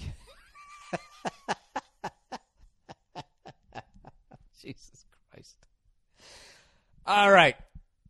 So, anyways, I'm watching this shit the other day about the fucking goddamn uh, that you know America hit the debt ceiling again, and like most people in America, I really don't know what that means, other than it scares the shit out of me, and it doesn't really make sense how they solved it. You know, I know that it's a little more involved than my life, but I got to think here. If I maxed out my fucking credit card and I wasn't paying the bill, I don't think at any point they'd be like, yeah, let's say we give them another five grand in credit. They're either going to call some gum snapping whore at a 7-Eleven and tell her to fucking cut up my credit card, or they're just going to or they're just going to cut it off. They're going to do both. They're not going to give me more credit. Oh my God, this guy keeps punching me in the face. What's my next move? Oh, I know. I'll tie my hands behind my back and stick my face closer to his fist. I saw them. They were on TV. They were saying like, uh, you know, we got to get this thing solved uh, so the, the the the troops can cash their checks. I'm sitting there going like, what? The fuck did that guy just say? Our our government is going to start bouncing checks. You know, like some fucking convicted felon staying in a goddamn motor inn. This is freaking me the fuck out. Right? So I have this philosophy, everybody, and it's based in paranoid thought. So if you don't like it, fast forward through the next 19 minutes of this podcast. Um, I don't believe in anything other than that. I guess I don't know what I believe in. I just like insurance. I don't believe in insurance. I think it's bullshit. I think you know, somebody goes, "Yeah, you know, uh, I'm covered." I'm covered. You're covered until you're not. You know what I mean? They tell you you're covered, but at any point they can just say, yeah, you're not covered. Sue us. Go fuck yourself. Right? It's kind of like uh, when you put your money in the bank. And everybody, well, you know, I got a bunch of money in the bank, but you know, they're all insured up to fucking 100 grand. Yeah, until they're not. Until they're not till they decide one day that they're not going to honor that. Kind of like the fucking airlines when you have all these frequent flyer miles and all of a sudden they just go, yeah, if you don't use them uh, by next Tuesday, yeah, you don't have those miles anymore. But but I earned them. Hey, go fuck yourself. We're the corporation. You're a little fucking piece of shit. So I don't trust anything, right? So I'm sitting there and uh, I basically just freaked out my fucking tremendously lovely girlfriend. I freaked her the fuck out because I'm sitting there going like telling her. I told her basic when I was in Reno. I called her up and told her that I bought a gun. I know I'm a dick. I just wanted to see what her reaction was. I said, "Listen, I went to Bizarre Guitar and Guns. I went into both stores and I bought something and it wasn't a guitar." And she was like, What the fuck are you talking about? I said, Well, they sell guns and they also sell guitars. And there's this great guy named Tony who works at the guitar place. And if you're a nice enough person, he'll take you down into the vault. And she goes, I don't want to hear about the vault. And I was like, But wait a minute. There was like $3 million worth of fucking guitars down there. They had a fucking 1959 Les Paul. They had the seventh fucking Fender Strat ever made. It was insane. She goes, I don't give a shit. You like I'm telling you about that place while keeping this story going? I don't know about you guys, but I'm pretty fucking impressed. So I basically, I just, you know, she flipped the fuck out. I just shot one across the bow just to see what would happen, and uh, she's she's not having it. She's not having the gun in the house because she buys into all those stupid stats. You know, have you ever heard the stats that people who aren't into guns have? and then you have people who are like with the fucking NRA. They just completely cancel each other out. It's just you have two people who have two different philosophies. One one group likes guns and the other group does not like guns. So then they just start spewing out stats. Having a gun makes your dick bigger. We did a study. And then the other side's like, the second you have a gun in the house, the chance of shooting your toe off goes up by 83%. Shut up. Shut the fuck up. Either you have a gun in the house or you don't. Either you want one or you don't. Either you're comfortable or you're not. Other than that, shut the fuck up. Jesus fucking Christ. Do you realize how many people die a fucking year because of automobiles? Here's my stats. And everybody can have one. Just driving down the fucking street. Do you know if you take your car and you deliberately drive into somebody else that, you know, in their car that's considered assault with a deadly weapon? A car is a deadly weapon. And they're giving them out to 16 year olds? We need to outlaw the cars. This is the deal. If you're not a fucking moron, I don't think it's that dangerous to have a gun. How many people have chainsaws? Them. One. All you got to do is just fucking yank it. It's not in a safe. You don't have to keep it in the trunk of your car with the blade in the in the glove compartment. You have that fucking thing laying around. As long as there's gas in it, anybody can go out there and do something fucking stupid with it. You go out to your goddamn kitchen. Look at your fucking kitchen. You got a whole butcher's block sitting there, and you got a, a whole set of kitchen knives. Any point, someone can just come out there, grab one, and just toss it at your jugular. But you're not worried about that. But that's for toast. And if we. what if we have pork chops? How are we going to cut it up? Yeah. What if you have an intruder? How are you going to fucking blast them in the fucking forehead? I want a gun that what this is what I want for all you gun nuts out there. I want to get a gun that I can shoot and not that I can fucking stop someone from from doing something to me, but I, it doesn't hurt my ears. did I just describe a BB gun? I think I did. No, my ears are my ears are junk from uh, playing drums too long, and I went to one too many ACDC hair metal fucking uh, concerts. And then one time I told you we, we were fucking. I had this little landscaping company for about two minutes, and we were fucking working in this guy's yard. Next thing you know, he says, "You know, I got a five shot 38 I never fired before." And next thing you know, we're down the street shooting the thing with no ear protection. After the the first shot, I couldn't hear a fucking thing. It was like Tom Hanks in the end of Saving Private Ryan when he's just sitting there, and it's that's what it sounded like. And I fired the next four shots, and I couldn't hear him. But God knows, I I, I did permanent damage that day. So, um, I would like to use Deadly Force without hurting my eardrums. I'm such a douche.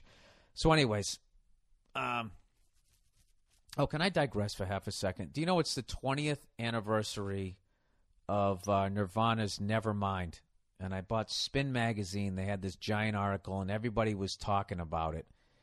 And uh, and for the majority of people were just like, dude, when that album came out, man, I was just like, fuck hair metal.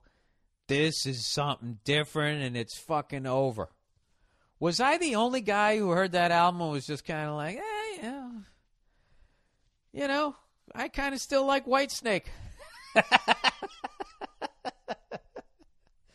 I did. I was too far down the hair metal trail. I didn't realize how good Nirvana was. And I hated Pearl Jam. Fucking hated them. I hated Eddie Vedder's stupid I'm in a trance on purpose face. Even when he'd sit there and he'd, he'd fucking have his arms up and his wrists were all fucking limp and he was making those faces on fucking purpose. He looked like a like he should have been on wrestling or something. He's crazy Eddie Vedder. Um, I hated that fucking. I still hate that fucking album. Even flow, hate it. I like their other stuff, Vitalogy. I like when he stopped making the faces. You know what he was like? He was like Mel Gibson in the first Lethal Weapon when he was fucking acting like he was suicidal and it was so awful they had to make him stop. That's what Eddie Vedder was like in the first Pearl Jam, and then and then they'd go to fucking interview. Do you ever see that interview Kurt Loder did? If somebody can find this fucking video, they interview Eddie Vedder, and he's like literally in like the fetal position, making this face like he doesn't want to be interviewed. It's like Eddie, you don't have to do the interview. You could just say uh, I'm suffering from exhaustion, and everyone will think you have a coke problem. But who gives a fuck, right? So I wasn't into any of that shit. I, I didn't get into uh, Nirvana until probably 1993. And by then, I noticed everybody was wearing flannel shirts and uh, smashing pumpkins, and all my bands were gone, banished, never to be returned until that, that metal show came back triumphantly to bring back my music.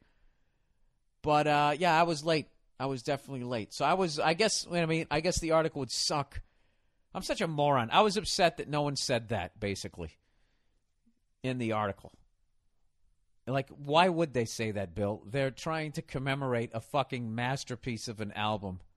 Why would they have a bunch of people going, you know, I thought it, I didn't think anything about it. I thought Pearl Jam sucked. But I really, I was still listening to, uh, whatever the fuck I was listening to. The fuck was I listening to in the early 90s? I actually tried to get into jazz. I was flailing and just completely not progressing in my drumming at all. So I thought if I listened to jazz, I would get better. And I like big band swing, and, and you know, I, I I saw all the great drummers. I used to go to the Regatta Bar in Boston. I saw Tony Williams. I saw Tony Williams in a fucking bar that held like a hundred people. Louis Bellson, I went up and shook his hand. I'm standing behind his drum kit. It was fucking ridiculous. Roy Haynes, I saw Max Roach, I saw all these guys. Didn't improve my drumming at all. That's what the fuck I was doing. And I was hanging out with my drum teacher, who was like 70 years old. Uh, I don't know if I need to add this at this point, but yes, there was no pussy in my life at that point.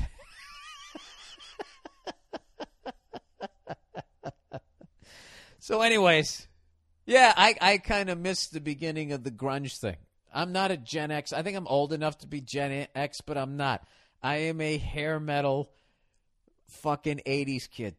That's who I am. I watched Family Ties, uh, Full Metal Jacket, The Lost Boys. That was my shit. That was when I came up. I can't help it that that's what the music. I thought Cinderella was a good band. What did I know? Just a fucking redhead kid in the middle of nowhere. Um, yeah, so they were just everybody was just going. I just heard it and I stopped in my tracks and I was like, what the fuck is this? It's like how did how did everybody know that? You know? I remember being annoyed by the uh that their first video when Kurt goes to take the fucking solo and he pretends like he's tap like doing the tap on solo like basically making fun of all the bands that I was listening to and I was kind of like who's this douche? You know? You call that a fucking solo? Just basically playing the goddamn melody of the song through a fucking distortion pedal I'm not saying any of these thoughts were right. I think the guy's a fucking genius and the album's fucking unbelievable. But that's where my head was at. That is honestly where my head was at. Like I when when Axl Rose had his run in backstage with them at whatever award show that was when the uh, the bass player and now senator threw it up in the air and it fucking crashed down on his forehead. And I believe Dana Carvey was hosting, going, "Did you see what that fucking guy just did?" I was rooting for Axl Rose. I think the only thing that I did respectively, respectively, as far as my m- music listening between 1988 and 1992 was I never bought Guns N' Roses Use Your Illusion 1 or 2.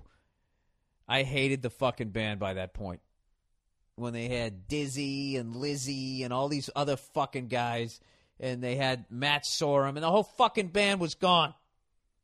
And he was running around in goddamn biker shorts, and he had that stupid white fucking windscreen thing. The whole it just, it was unfucking believable. It just went right down the shitter. So that's where I was at. I was sitting there going, I can't believe they kicked Steven Adler out. That guy's a phenomenal fucking drummer changed the whole sound of the goddamn band. Now Izzy left. That's what I was thinking of. I wasn't.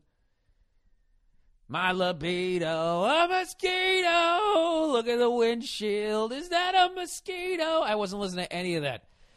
Yeah, I didn't listen to any of it. And then that fucking dude came out. That's when I started feeling old. I think when that when that album came out. And then Smashing Pumpkins came out and whatever the fuck he was singing about cats, Siamese twins. The hell was that song? I don't know. Despite all my rage, all that shit. I was trying.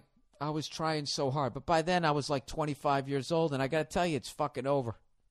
It's over. Music is for young people. Um, all right, there you go. If you wanted to relive the early 90s through my fucking eyeballs, there it was. Jesus Christ, was that long enough for you? Um, the hell was I talking about? But I was so anyway. So I freaked out my girl tonight because I was just like, listen. Um, evidently, this country is in the same financial position as some of my pothead uh, acquaintances. One in particular who's been smoking weed for a good quarter of a century. He, the, this country is in the same financial position as that. So that is frightening to me because I don't know how to hunt. And even if I did know how to hunt, the only thing I could hunt around me is other human beings, and I'm not doing that. I had a fucking pig's head the other day, and I draw the line at that. All right? So, you know, you know, there's really no simple way to tell the woman in your life that you want to get a gun.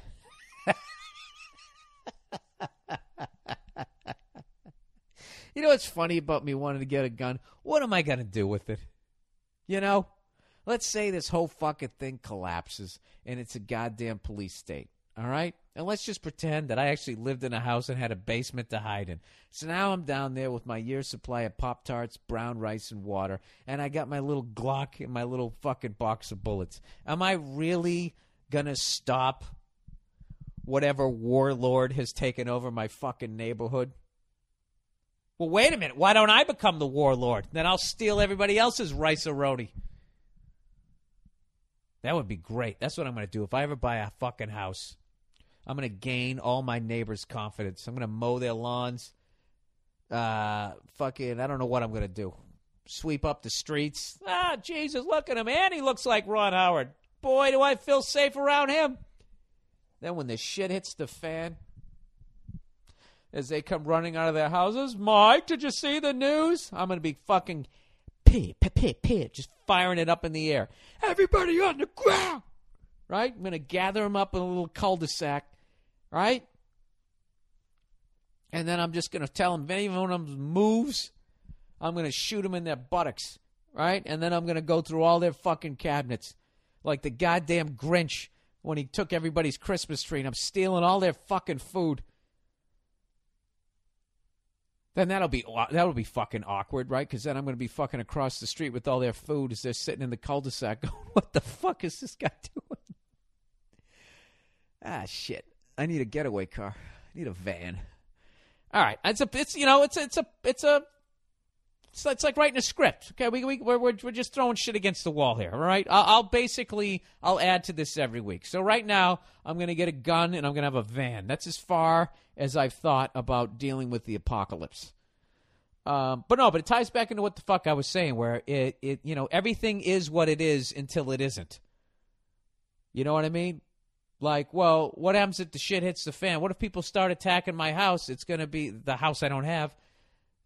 Well, then the, you just call the police. But it's like, but if the shit hits the fan, if this is the shit basically hitting the fan is your the inability to write a check to pay people to continue doing their jobs. The second that happens, it's fucking over.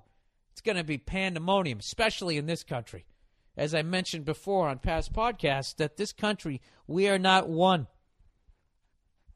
All right? It's like gangs in New York here. It's like a fucking reality show. You know?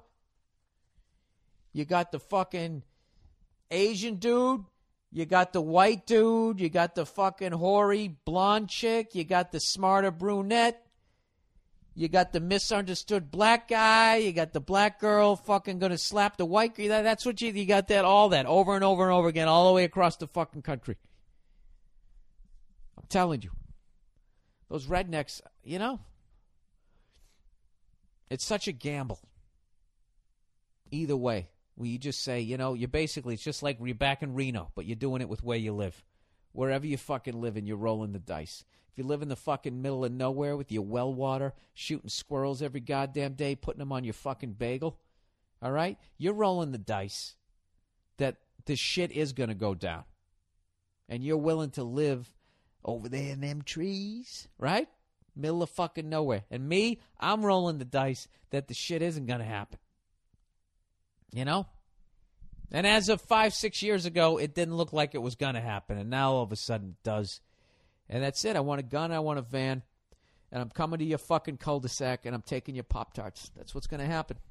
That's my game plan. All right, let's get on with the fucking uh, some YouTube videos for the week. Uh, this is one. Of, this was absolutely hilarious.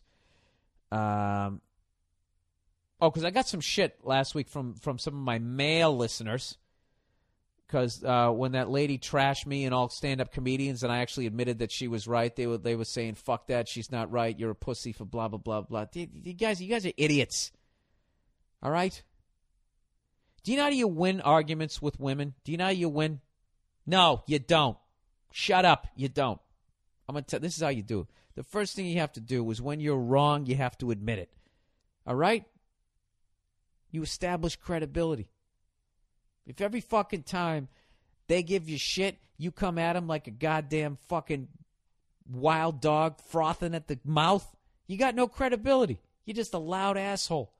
Every once in a while, they get you, they're right. You got to say they're right.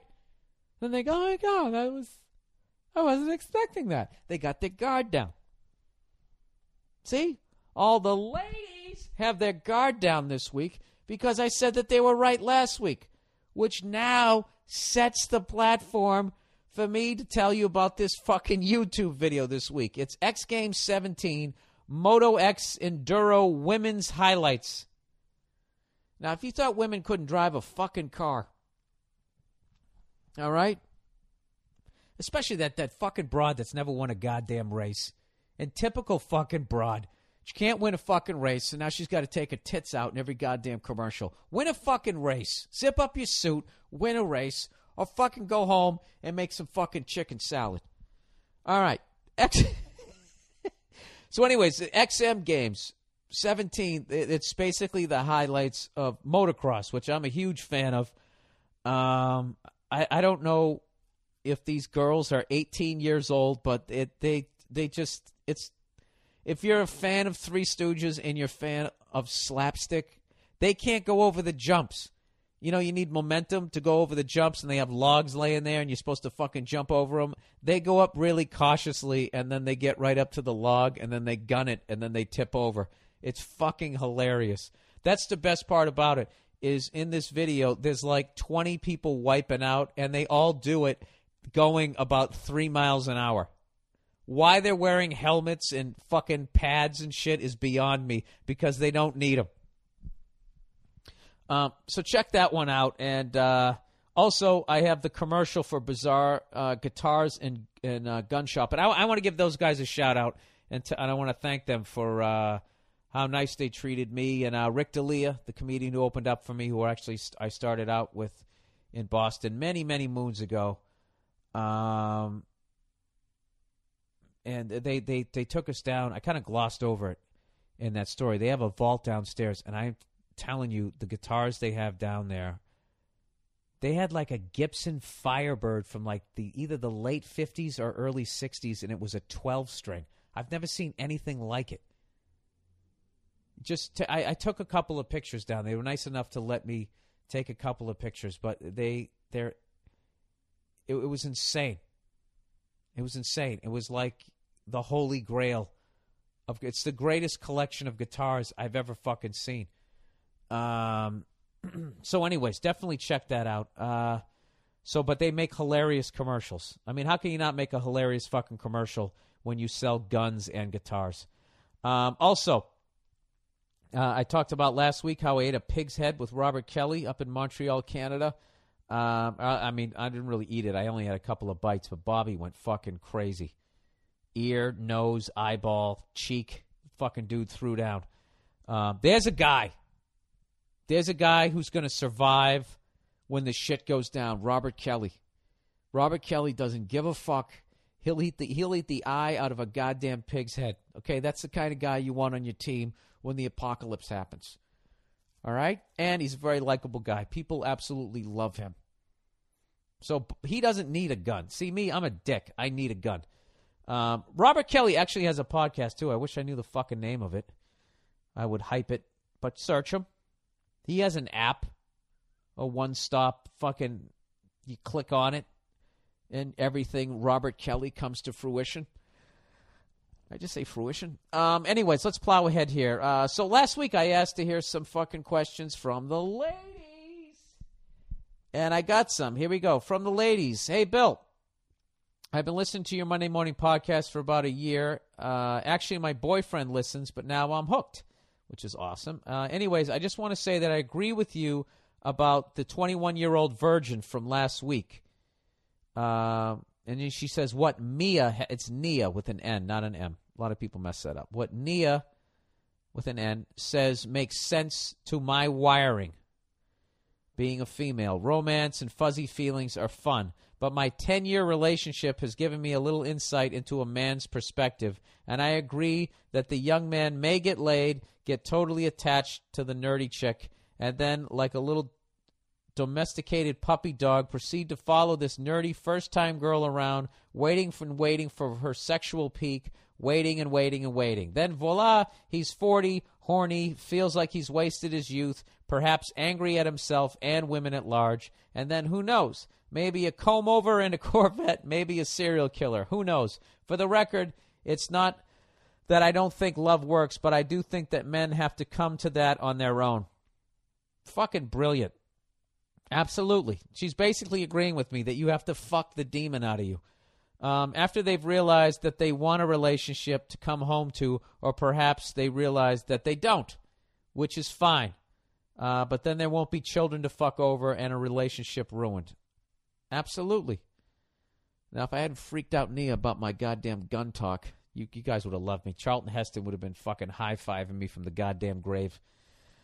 Um, I could have had her comment on that. Uh, number two. Actually, you know what? Let me get her for a second. Hang on a second. Okay, and with the magic of the pause button, the lovely Nia has returned to the podcast, and and don't you look lovely? Thank you. Um, all right, listen to this. I actually got to kind of read that. This girl actually kind of agreed with me last week. Remember last last week the 21 year old version, version, virgin. Why do you keep saying version? I don't. I have like. I, I would love to say that I have dyslexia. I am like one. I have a rare case of dyslexia where dyslexia is. where I don't even have to be reading to do it. right. You just mispronounce words. All right. So who agreed Oh, with you? are you in a mood? Are you in a mood? Let's keep it nice, okay? I didn't. I didn't bring you on here to have you do things that I don't appreciate. All right. Just so get anyways, on with it. The 21 year old virgin. yes. This is a lady who's saying this. All right, because I asked the broads, you know, to quit their fucking whining and write a goddamn email. Just read what was written. I'm trying to make it funny here. Let me turn you up a little bit there, fucking squeaky. Um. So I all right. Well, I already read this damn thing. I I have to I have to paraphrase now. Okay. Um. She says basically Nia. I told her it's not Mia. uh. Happens all the time. Makes sense with all the warm fuzzy feelings. Look at me. Don't look at the email. All right. But now that she's been in a relationship for ten years, she kind of understands that uh, guys have to come to a point where, I'll- where where they where they realize that they want to be in a relationship. You know what I mean? Yeah. So telling this guy right out of the gate to just go for the warm fuzzy might be the right thing, but I mean, you could send this this guy could end up just latching onto the first thing he ever fucking, you know, bent over, right? And then all of a sudden he comes out the other side and just realizes, you know, I wasn't in love with this girl and all this pussy I could have gotten, and then it could make him a, a woman oh, hater. give me a break. That's gonna that's gonna make him a woman hater, Yeah, as opposed to what? So, following wanting to take somebody out and go on dates and stuff, and having it not work out. That's a worse idea than just going out and just banging a bunch of chicks. Because banging a bunch of chicks and just treating them like disposable fuck toys, that that's not going to make him. I'm not saying- disregard. I'm not women. saying- no, no, it wouldn't. It wouldn't do that at all. No, no, Yeah, I'm not I'm, saying- I'm, I'm crazy. I'm the crazy one. Oh, Jesus Christ! that he Can we turn the them out. sarcasm down a couple of notches? Nia, first of all, you don't understand how guys are wired. I do understand how guys are. Wired. You wired. don't. I don't understand how you're fucking wired. I would never tell you what you're thinking. You're telling me, like, I'm telling you right now. I didn't tell. First of all, I didn't tell him how he's wired. I just said if he had an instinct. The thing is, you guys are twisting everything that I set up. All I suggested was he said, "Oh, should I Why take her out to troops? dinner and all this other stuff, or or take her out and." Because he was talking about being a nerd and liking, I don't remember what he said, but he, he said something about wanting to take her out and getting to know her. And I said, yeah, that's a great idea. And now it's like, no, it's terrible because he's a boy. You should tell him just to fuck everybody No, and not not take saying. anyone out. That's not what I'm God saying. forbid he falls in love. I'm saying this dude is he's he's in dire straits right now. Okay, if he's 16 fucking years old and he likes a girl, Dire Straits. It's not that serious. He's eh. only 21 years old. No, Give me a that, no. He's up to his fucking neck in I'm never gonna get laid in my life, okay? And the water is swirling down the fucking drain. All right? So he's desperate right now. So anybody fucking pays attention to him. I'm not saying I'm just was worried that that's what the fuck he was gonna do. He's gonna get sucked into a goddamn relationship. And there is that thing, and you know something there. When people fuck up in life, how often did they do they actually own up to it themselves? Like that was a stupid thing that I did. They usually don't. That's how you end up fucking. Why he could possibly end up hating women because he's gonna blame them. Not it's, that it's their fault. It's not this nerdy chick's fault that this guy hasn't gotten laid in 21 fucking years.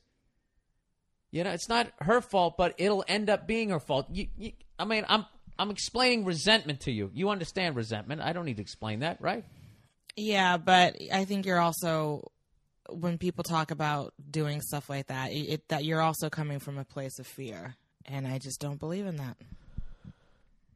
You know, I can't argue that. Um, all right, let's go on to the next one. See that, people? I establish credibility. You admit when you're fucking wrong. I do come from a place of fear. I know what you bitches is up to. All right, number Yeah. number two. Uh, dear dearest William, You always bitch. Who wrote that? No one did. I just dressed it up a little. Oh, okay.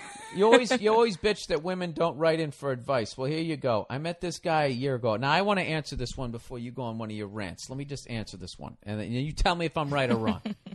I met this guy a year ago uh, at a mutual friend's wedding. He's fucking hot. Uh, he wore a pair of pants that were so tight I could see everything. Wow. Could see his sausage. Uh, my sausage. Uh, let's just say he gift wrapped his package and it was well received. Heyo. Wait a minute, she keeps going with the late night jokes, but he's so cocky. But um bump, she says. God. Oh Jesus. um, I didn't think uh, he'd have any interest in me. A while later, he invited me to a party and paid me an undue amount of attention. About a week later, he had me over for dinner. And when I say he had me over for dinner, that sounds that that sounds that like a a setup. setup? No, but it isn't. Okay. isn't. And when I say And when I say dinner, I mean, Yeah. it's like a bad Sex in the City joke. yes, that you've watched every episode a hundred fucking times. I have. Ugh. Well, that's why I can speak on it better than you can because you haven't seen it. So, anyway, read the rest of the letter. Yeah, that show. It's like fucking Entourage. You see one episode, you've seen it. Oh my god, we have a problem. What's gonna happen? Oh, it all worked out. Let's go to Vegas. Fuck you, turtle. right? No, That's the episode. no. All right, whatever. Go fuck. I, I don't give a shit. I watch sports. Um. Anyways, and when I say I mean we ate, uh, I mean this is funny. This is actually funny. She goes. I mean he bragged about himself a lot, and we jumped into bed basically before I drained the drops from my wine glass. That's what you do with a dildo, right? I like this girl. She's fucking. Wow. She's using them. Yeah. wow. Can you believe that? Can you believe? Look at you. Just Is she is she calling saying I never get laid and what do I do about it? No, she's talking about something else entirely. So don't even no, try no, to compare no, the two situations. That's not what I'm saying. I'm saying that women can think like guys too. Duh. Well, I thought that that's what you were reacting to. No. Like going, wow. Like, why'd you say wow? Uh, No, because I think that's awesome. She's very being very upfront about it. Oh, well, your, Yeah, it was your, a- your no. read of wow was terrible. Well, fuck was- you. very- I'm not auditioning for your little ham radio show you have going on here. really? The one that you go, can I be on it again? You asked me to come in here tonight. That's because I felt bad because I freaked you out about saying how I wanted to buy extra paper towels. Oh my god. They know what it was about. All right, let's fly. Okay, let's go here. Uh, we slept together about once a week for the next two months, but because he said at uh, because he said at the first dinner that he wasn't into having a relationship, even though all his friends marvel that he's so wonderful and not yet not married. I did my best to keep it casual. So this guy basically said he didn't want a relationship, so she's keeping it casual. Anyways, after we hung out a bit, I started to realize he wasn't really as much of a dildo as I initially thought, and I knew I was in danger of developing feelings for him. Uh oh. So of course I got more distant, and he eventually he ended it saying, ironically, "This isn't going anywhere." then she, in parentheses, says, "Wait, what? I thought you said you didn't want a relationship." Oh Jesus! Oh, Jesus! That's what she wrote. All right. She goes, "I didn't. I didn't object, but I told him I wanted to be friends." And may and may have sent him an overly drippy drunk text or two. Um, last week we had dinner, and from the second he uh, he got there, his hands were all over me. He flirted like fucking crazy all night, uh, but we went our separate ways. Here's what I want to know: Is it possible for us to date now, like for real? Now that I, I know him better, I think we could really have something. But in my experience, and according to all my male friends, guys don't stay interested in someone they fucked before, especially if he got bored enough to end it the first time around. What should take, Bill? Can I make this happen again? And if so, how? This is what I think. I think the fact that this guy's a douche. All right? That's the father of your kids, some guy who shows up with his fucking package hanging, you know, like he's fucking Robert Plant and the song remains the same. That's the guy you're going to fucking breed with. And then you have dinner with him, and all he does is talk about himself. Mm-hmm. Hey, let me do this. I don't I'm need you doing. agreeing. Uh, I don't like that. You don't like me agreeing with you? No, you? I don't want that. Okay. I'm not. I'm not at a, in a church right now. I don't need to go. Uh huh. Mm-hmm. um, I think you know what. This, okay, you know what? We can talk about this. You know what I think really happened? I think that his ego was bruised, This guy's obviously tremendously fucking insecure, so he, he overcompensates with the fucking ego. So he talks about how and he awesome has a big he dick, is. so he bangs a lot of girls, and girls get all caught up in it, like you do sometimes. Yeah, I really didn't need to know that. I I'm just really being honest. Didn't need to know. Can you just shut up and let, let me just? I'll walk out of the room as you fucking answer this. Oh, okay. This is it. All right. He fucking. As I try to desperately forget what the fuck he just said there. Um. He basically, I think his ego's hurt. The fact that she wasn't totally fucking into him, right.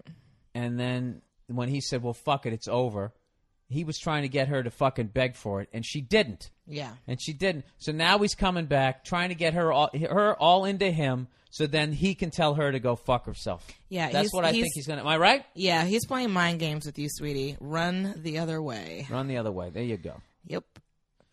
Jesus Christ, Nia, really? What really? Yeah, and he had a big dick, which you sometimes get caught up in. Why don't fucking women? why don't women talk like that on TV? Why do you guys just fucking sit there and you act like? You, why don't you guys talk like that? I don't know. Why can't you guys show that you're just as big of fucking pigs as we are? Well, maybe if we if women rallied more and got in the the business of writing and producing and executing, then there would be more shows like that. But you know, women have to write this shit. We have to make it happen. Can't rely on men to do it for us. So, yeah, that's it. But yeah, he's a. Who are um, you? What do you mean? Who am Who I? are? I don't know what the fuck you're talking about. You're causing revolution. You're talking about big dicks. Let's move on to the next question. I'm being freak. honest. No, people want to hear an honest answer. And, you know, the situation that she found herself in is not unusual, but he is a mind, he's a game player. So, you know, she needs to. She needs to go in the other direction. She needs to go in the other Yeah, direction. This guy's just, a fucking. just leave it alone. You will loser. find you will find another guy who you'll have incredible sex with, who has a nice dick, and he's not going to be this manipulator. That's the thing. You can have a guy that like is All right, really amazing all in right, bed all and gives right. you multiple orgasms, You know and he's You not know an what? asshole. It's possible. You know what? it's hard, but you'll find him. I like how you went back to wacky humor. It's hard because. Oh, I didn't. I didn't even mean to do I that. don't have that. Um, I think it's time for you to get a spin-off podcast because if you're going to start talking like this, I, I, I really can't. Oh, Frankly and honestly, Bill, what I do is no different from your rants and raves. It's just a different tone. yeah, but it's my You're- podcast. I know, but you're It's being my podcast. This isn't your fucking podcast. Oh, this is like, I wait a minute, get wait. it. This I is get like it. you I walk get into it. fucking, you walk into Tyco, and without talking to anybody else, you start building your own fucking toys.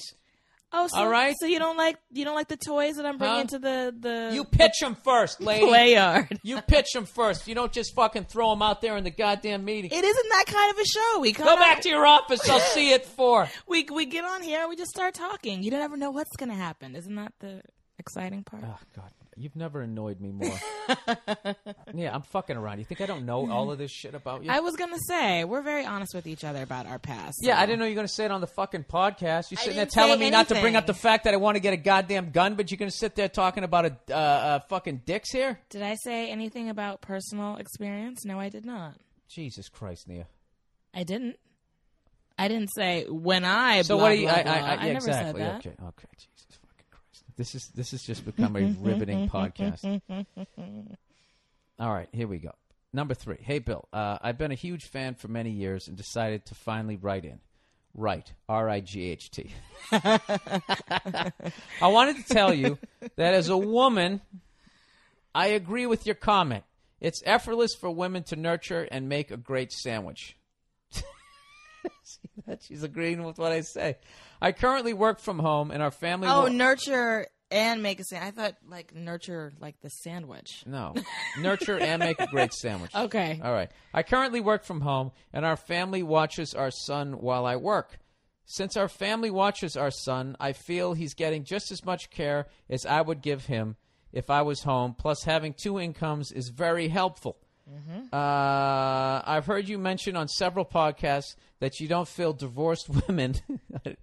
this always scares me because I can't even remember half the shit I say on this podcast. I've heard you mention on several podcasts that you don't feel divorced women who stay at home should get money from their husband if he worked during the marriage. That's not really what I said. I do agree that not all women should get money in a divorce. So my question for you is this: If a woman stays at home to watch her kids while her husband works, and they and they divorce, no cheating, just regular old divorce, do you think she should get money in the divorce, even though she didn't work during the mar- marriage? Just wanted to get your thoughts in this scenario, as the husband and wife both decided uh, on that specific work arrangement. Thanks for the podcast, big fan. Oh yeah, see, as always, I probably said it in a confusing way, trying to be funny. I'm not saying that a guy should just be able to walk away from a wife and kids and the wife doesn't deserve any fucking money. What I'm saying is these women who get like 50 grand a month, 30 grand a month, 15, 20 grand a fucking month to raise kids is ridiculous. The fact that it it, it suddenly, you know, when you're together, it only co- I mean, how much does it cost a month to raise a kid? Let's say a thousand bucks. It costs more than a thousand dollars. How old is the Wait a kid? minute. Wait, wait, wait. Let, let's let's back up. Okay, Yeah. go ahead. Tell me, tell me. Get up to Well, I a was thousand dollars. saying- Tell me everything you buy. Well, it depends. It depends on how old they are. If they're in a school, if they're in activities, if they need school supplies, if they need school clothes, if they need They don't need that every month. food, if they They don't need that every month. dental, if they need to go to the doctor, if they have braces, if they get hurt. Like All right, I'll give you two grand a month. Two grand a month. Do you think you can keep an eight-year-old alive on two grand a month? Will there be enough cereal in the cupboard? Will he have enough clothes to wear? Two grand a month. Twenty-four grand a year for a fucking kid. Do you think you can somehow get this kid some popsicles? Of course, people have done it. People have done it on much less. Everyone knows it. It's Why are you acting, Nia? I fucking had what? We fucking had Toughskins.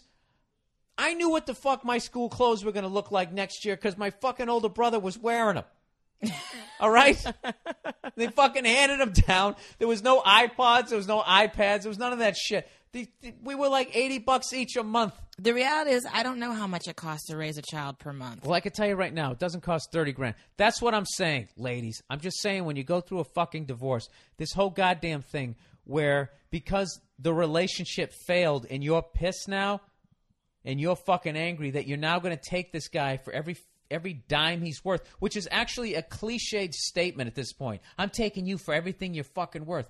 And it's like everything. Exactly. Not 50%, everything. And a lot of those cases, like the ones that, that really stick out, are the ones where this guy has this unbelievable fucking career.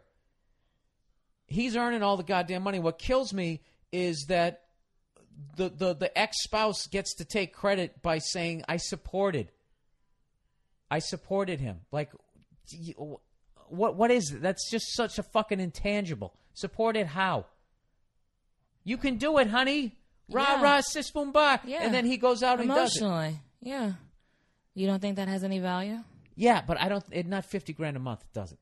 How much do you think that's worth? That's worth me making sure you don't starve to death and you have a nice place to live, and I'll pay for it. But how much do you think that's going to cost?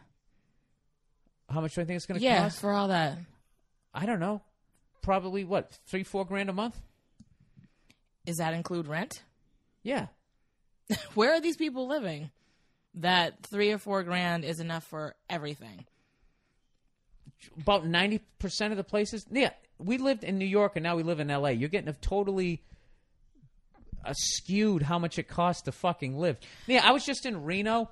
Okay, Reno, Nevada. They got homes out there that look like they're, like fucking almost three thousand square feet. You can get it for two hundred grand. If you know what you- three thousand foot square foot house in fucking Hollywood costs? It'd be like a million and a half. But if you're divorced and Why didn't kid, you listen to that? I did, but I'm I'm I'm asking a question. If you get divorced Right. and the kid goes to live with the mother, so the two of them need a place to live, right? So the place has to be paid for and everything that kind of goes along with that, you know, bills, groceries, car, whatever, fuel. And then the kids got school stuff that needs to be taken care of. They have Okay. their own set of expenses. Okay, again, this is think about all that. You So could, you this could, is where- you could also get a job, and you could help with that. Absolutely. But initially, if, say, for some reason somebody's been married for 10, 15 years and the couple has decided mutually that the husband say is going to be the one that actually physically goes out and does like a nine to five type of job. I already agreed with this. I already agreed that the guy shouldn't be allowed to leave high and drive. What I'm talking about is the ridiculous You're talking about amount astronomical- of fucking yeah. Because Yeah. this is what ends up happening: is the guy fucking pays for everything. The guy goes from living in a fucking house, in a in a in a relationship that's allegedly working. When it's working, he gets to live in the house. When it stops working, the the wife, for the most part, con- ex-wife, continues to live in the house. He goes and lives in a one-bedroom apartment. What about him? Why doesn't he get to say, "Well, I'm used to a certain lifestyle"? I don't know, but I also do, yeah, I, I don't know. Yeah, it becomes like that thing. No, so what I'm saying, what I'm saying is everybody's lifestyle goes down. Okay, you do what's right for the kid, but everybody's lifestyle goes down. But what, what But it's s- also about the I- transition for the child. And if the child is going and the from living in fucking woman situation, drafts behind that shit. I'm doing it for the kid. It's like fucking what's his face's uh, ex-wife. She took his championship belts and tries to say I'm holding on to these for the kids when they turn 18. Ooh, Sugar Shane Mosley's wife. oh, I don't know Got anything it. about that story. Well, he got his his ex-wife is getting his championship belts in the divorce. really, Yeah. That's see, that's what That's ridiculous. That's what okay, well that's what I'm talking about. yeah, I'm that's- talking about how you're living in a 5,000 square foot giant goddamn house when the relationship's working. The relationship fails, but what failure financially does the woman feel? The guy has to go fucking live in a one bedroom, two bedroom if he's making sick fucking money, but the wife gets to stay in the fucking house, still sitting by the pool. Yeah, and I'm sure she's oh so happy about it too. There's a lot of emotional damage that happens with these kind of things too. So Nia, where would you rather? Where would you? Where? Well, where would you rather have your emotional damage in the five thousand square foot house or the two bedroom down the street? The five thousand. Yes, that's what I'm saying. Nia, I'm not saying that a guy should be able to walk away from a relationship. I'm not saying that the woman didn't make a sacrifice in that scenario where she agrees to stay home and she fucks her own career. You definitely owe her on that one. But what I'm saying is is the owing goes to the to such a fucking degree that financially it's like she's still in the marriage. It's like they never left. They got that whole thing. She's used to a certain lifestyle. That's like actually not laughable in court. That's a legitimate angle to get more money. That she's used to a certain lifestyle. Well, it's like, well, she used to be married. She's not fucking married anymore. There was a failure here, and it was 50% your failure, unless the guy went out and cheated on you or something like that, you know? Which is a, a totally different fucking animal. I'm just talking, we fell out of love. It's not fucking working anymore and then somebody pulls the trigger, and then when the fucking wife goes psycho and says, "I'm taking you for everything you got," and then she does, I just don't think that's fucking fair. I think it's bullshit, Okay. and I don't see anything on TV presenting that point of view. Yes. There's plenty of shit on there about wife beaters and all that other type of stuff. That's all I'm saying. So there you said go. that. Mhm. So, in answer to this this woman here, I think if if the the, the, the husband and wife both agree that she's not going to work, she's going to put her, her career on hold. That yeah, that's it. You you can't you can't just leave somebody high and dry like that. All right, but just because you decided to do that doesn't mean that this guy now has to. Well, maybe it does because she can't earn a fucking income if she has a 17 Well, year that's what gap. I'm gonna say. Like, and then she's trying to get a job again, and you know all these expenses still need to be paid. that that part. so it's not like she can. And just, I'm not arguing she can just that. jump back into her, you know, lawyer career or whatever the hell else she was doing before. It's not that easy. So All right. Well, I'm not arguing that. I'm not arguing that part. I'm saying, I'm talking about the one where you know they're both fucking working. They both have jobs. Okay. And the husband is this phenomenally talented guy who's making a ton of fucking money. Mm-hmm. Okay, and that the wife gets to take credit for it. Well, I supported him. I said that you should fucking develop the iPad That's or whatever. Not, not legitimate what is support. That's you're making it seem like that's just like a stupid thing.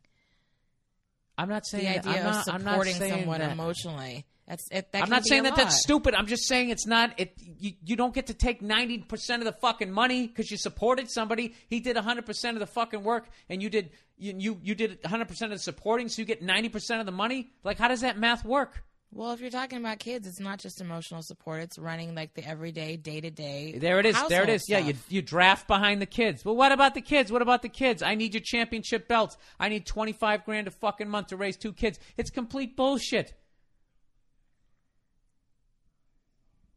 It's complete bullshit. Guys are getting fucking raped out there. They're getting raped in these divorces. No, well, I don't think it's right of you to make these blanket statements about stuff Nia, like this that. podcast Especially is all about blanket never, statements. Since you've never been married, you've never been divorced, and you've never had children. So your outrage is like Please I don't ask even me know what I'm where basing it's it on. from. Please ask me what I'm basing it on. what ask- are you basing it on? I worked third shift in a warehouse. There was three people who fucking worked there. Drug addicts, people working their way through college, and divorced men. Working a fucking second job, hating their goddamn lives, living in fucking one bedroom apartments, paying for houses. There was like a half dozen of them. Those guys, a particular radio personality that I know, mm-hmm. whose fucking ex wife lied and said that she supported his dream to get into show business when she didn't, according to him, of course. But I Yeah, believe it. according to him. But I believe it. Yeah. I, yeah, by the end of it, she had a, basically a husband, and she wouldn't marry the dude because the alimony payments she was getting from the from her first husband was way more money. So she just she just never let the guy move in. I think that's the exception more than it is the rule. What is that based on? The fact that you you just don't want any of this to be true? I'm giving you an No. act, actual example. You asked me what it was fucking based in, and it's also based in doing research. You know what I mean? What kind of research? What do you mean? What kind of research? I read about the shit on the internet. I find out about divorce laws. I talk to people who are fucking divorced. I talk to people. I meet people off my shows all the time. We've been married this long. We love it. Blah blah. We decided not to have kids. We're going with dogs. You should definitely get married. Blah blah blah. Dude, don't fucking do it. Don't do it. I fucking talk to all kind that kind of research. That's the research I do. I talk to people who are married. That's what I do. Hmm. It's like I'm going to buy an old car. I talk to a mechanic first. What do I look for? What am- what what, what can I get involved in here? How, how, how do I get a good one? Is that fucked? No, I guess not. I mean, you've never been married. You don't have any kids yet. You seem to have some strong opinions. Well, because my parents were divorced and my grandparents were divorced, and it's like kind of a big thing in my life. So, yeah, I feel like I can speak from adequate experience. So, so you so you witnessed a, relationship. My parents are still together. So what? I can't comment on divorce. No, I'm not saying that you can't, but you're acting like somebody who's actually gone through it yourself, and that's why you're so outraged because you yourself have dealt with this. Whatever. We're not going to see eye to eye on this. So, whatever. What happened to you? Where did all the fun go in the podcast? all of a sudden, you just took it to this serious goddamn place because my dad and my parents' Well, it's parents true. and and the fucking Yeah. people coming over on the Mayflower, they broke up and they switched ships. Jesus fucking Christ, Nia, what the what happened? Do I have to edit out this last part of it? Why would you edit it out? I'm not going to edit it out. I'm just trying to say something fucking slightly upbeat. Oh, all right. Well, maybe I'm sensitive about it because Huh? it is something that I've gone through. All right. We'll discuss it later. All right. That's the Monday morning podcast for this fucking week. Jesus Christ, Nia. What? See me in my office. I bring you on here to bring the funny. Okay? I don't want you to I fucking... didn't do good this week. No, you did. Of course you did. You did great, but you took it to a fucking place I didn't want to go to.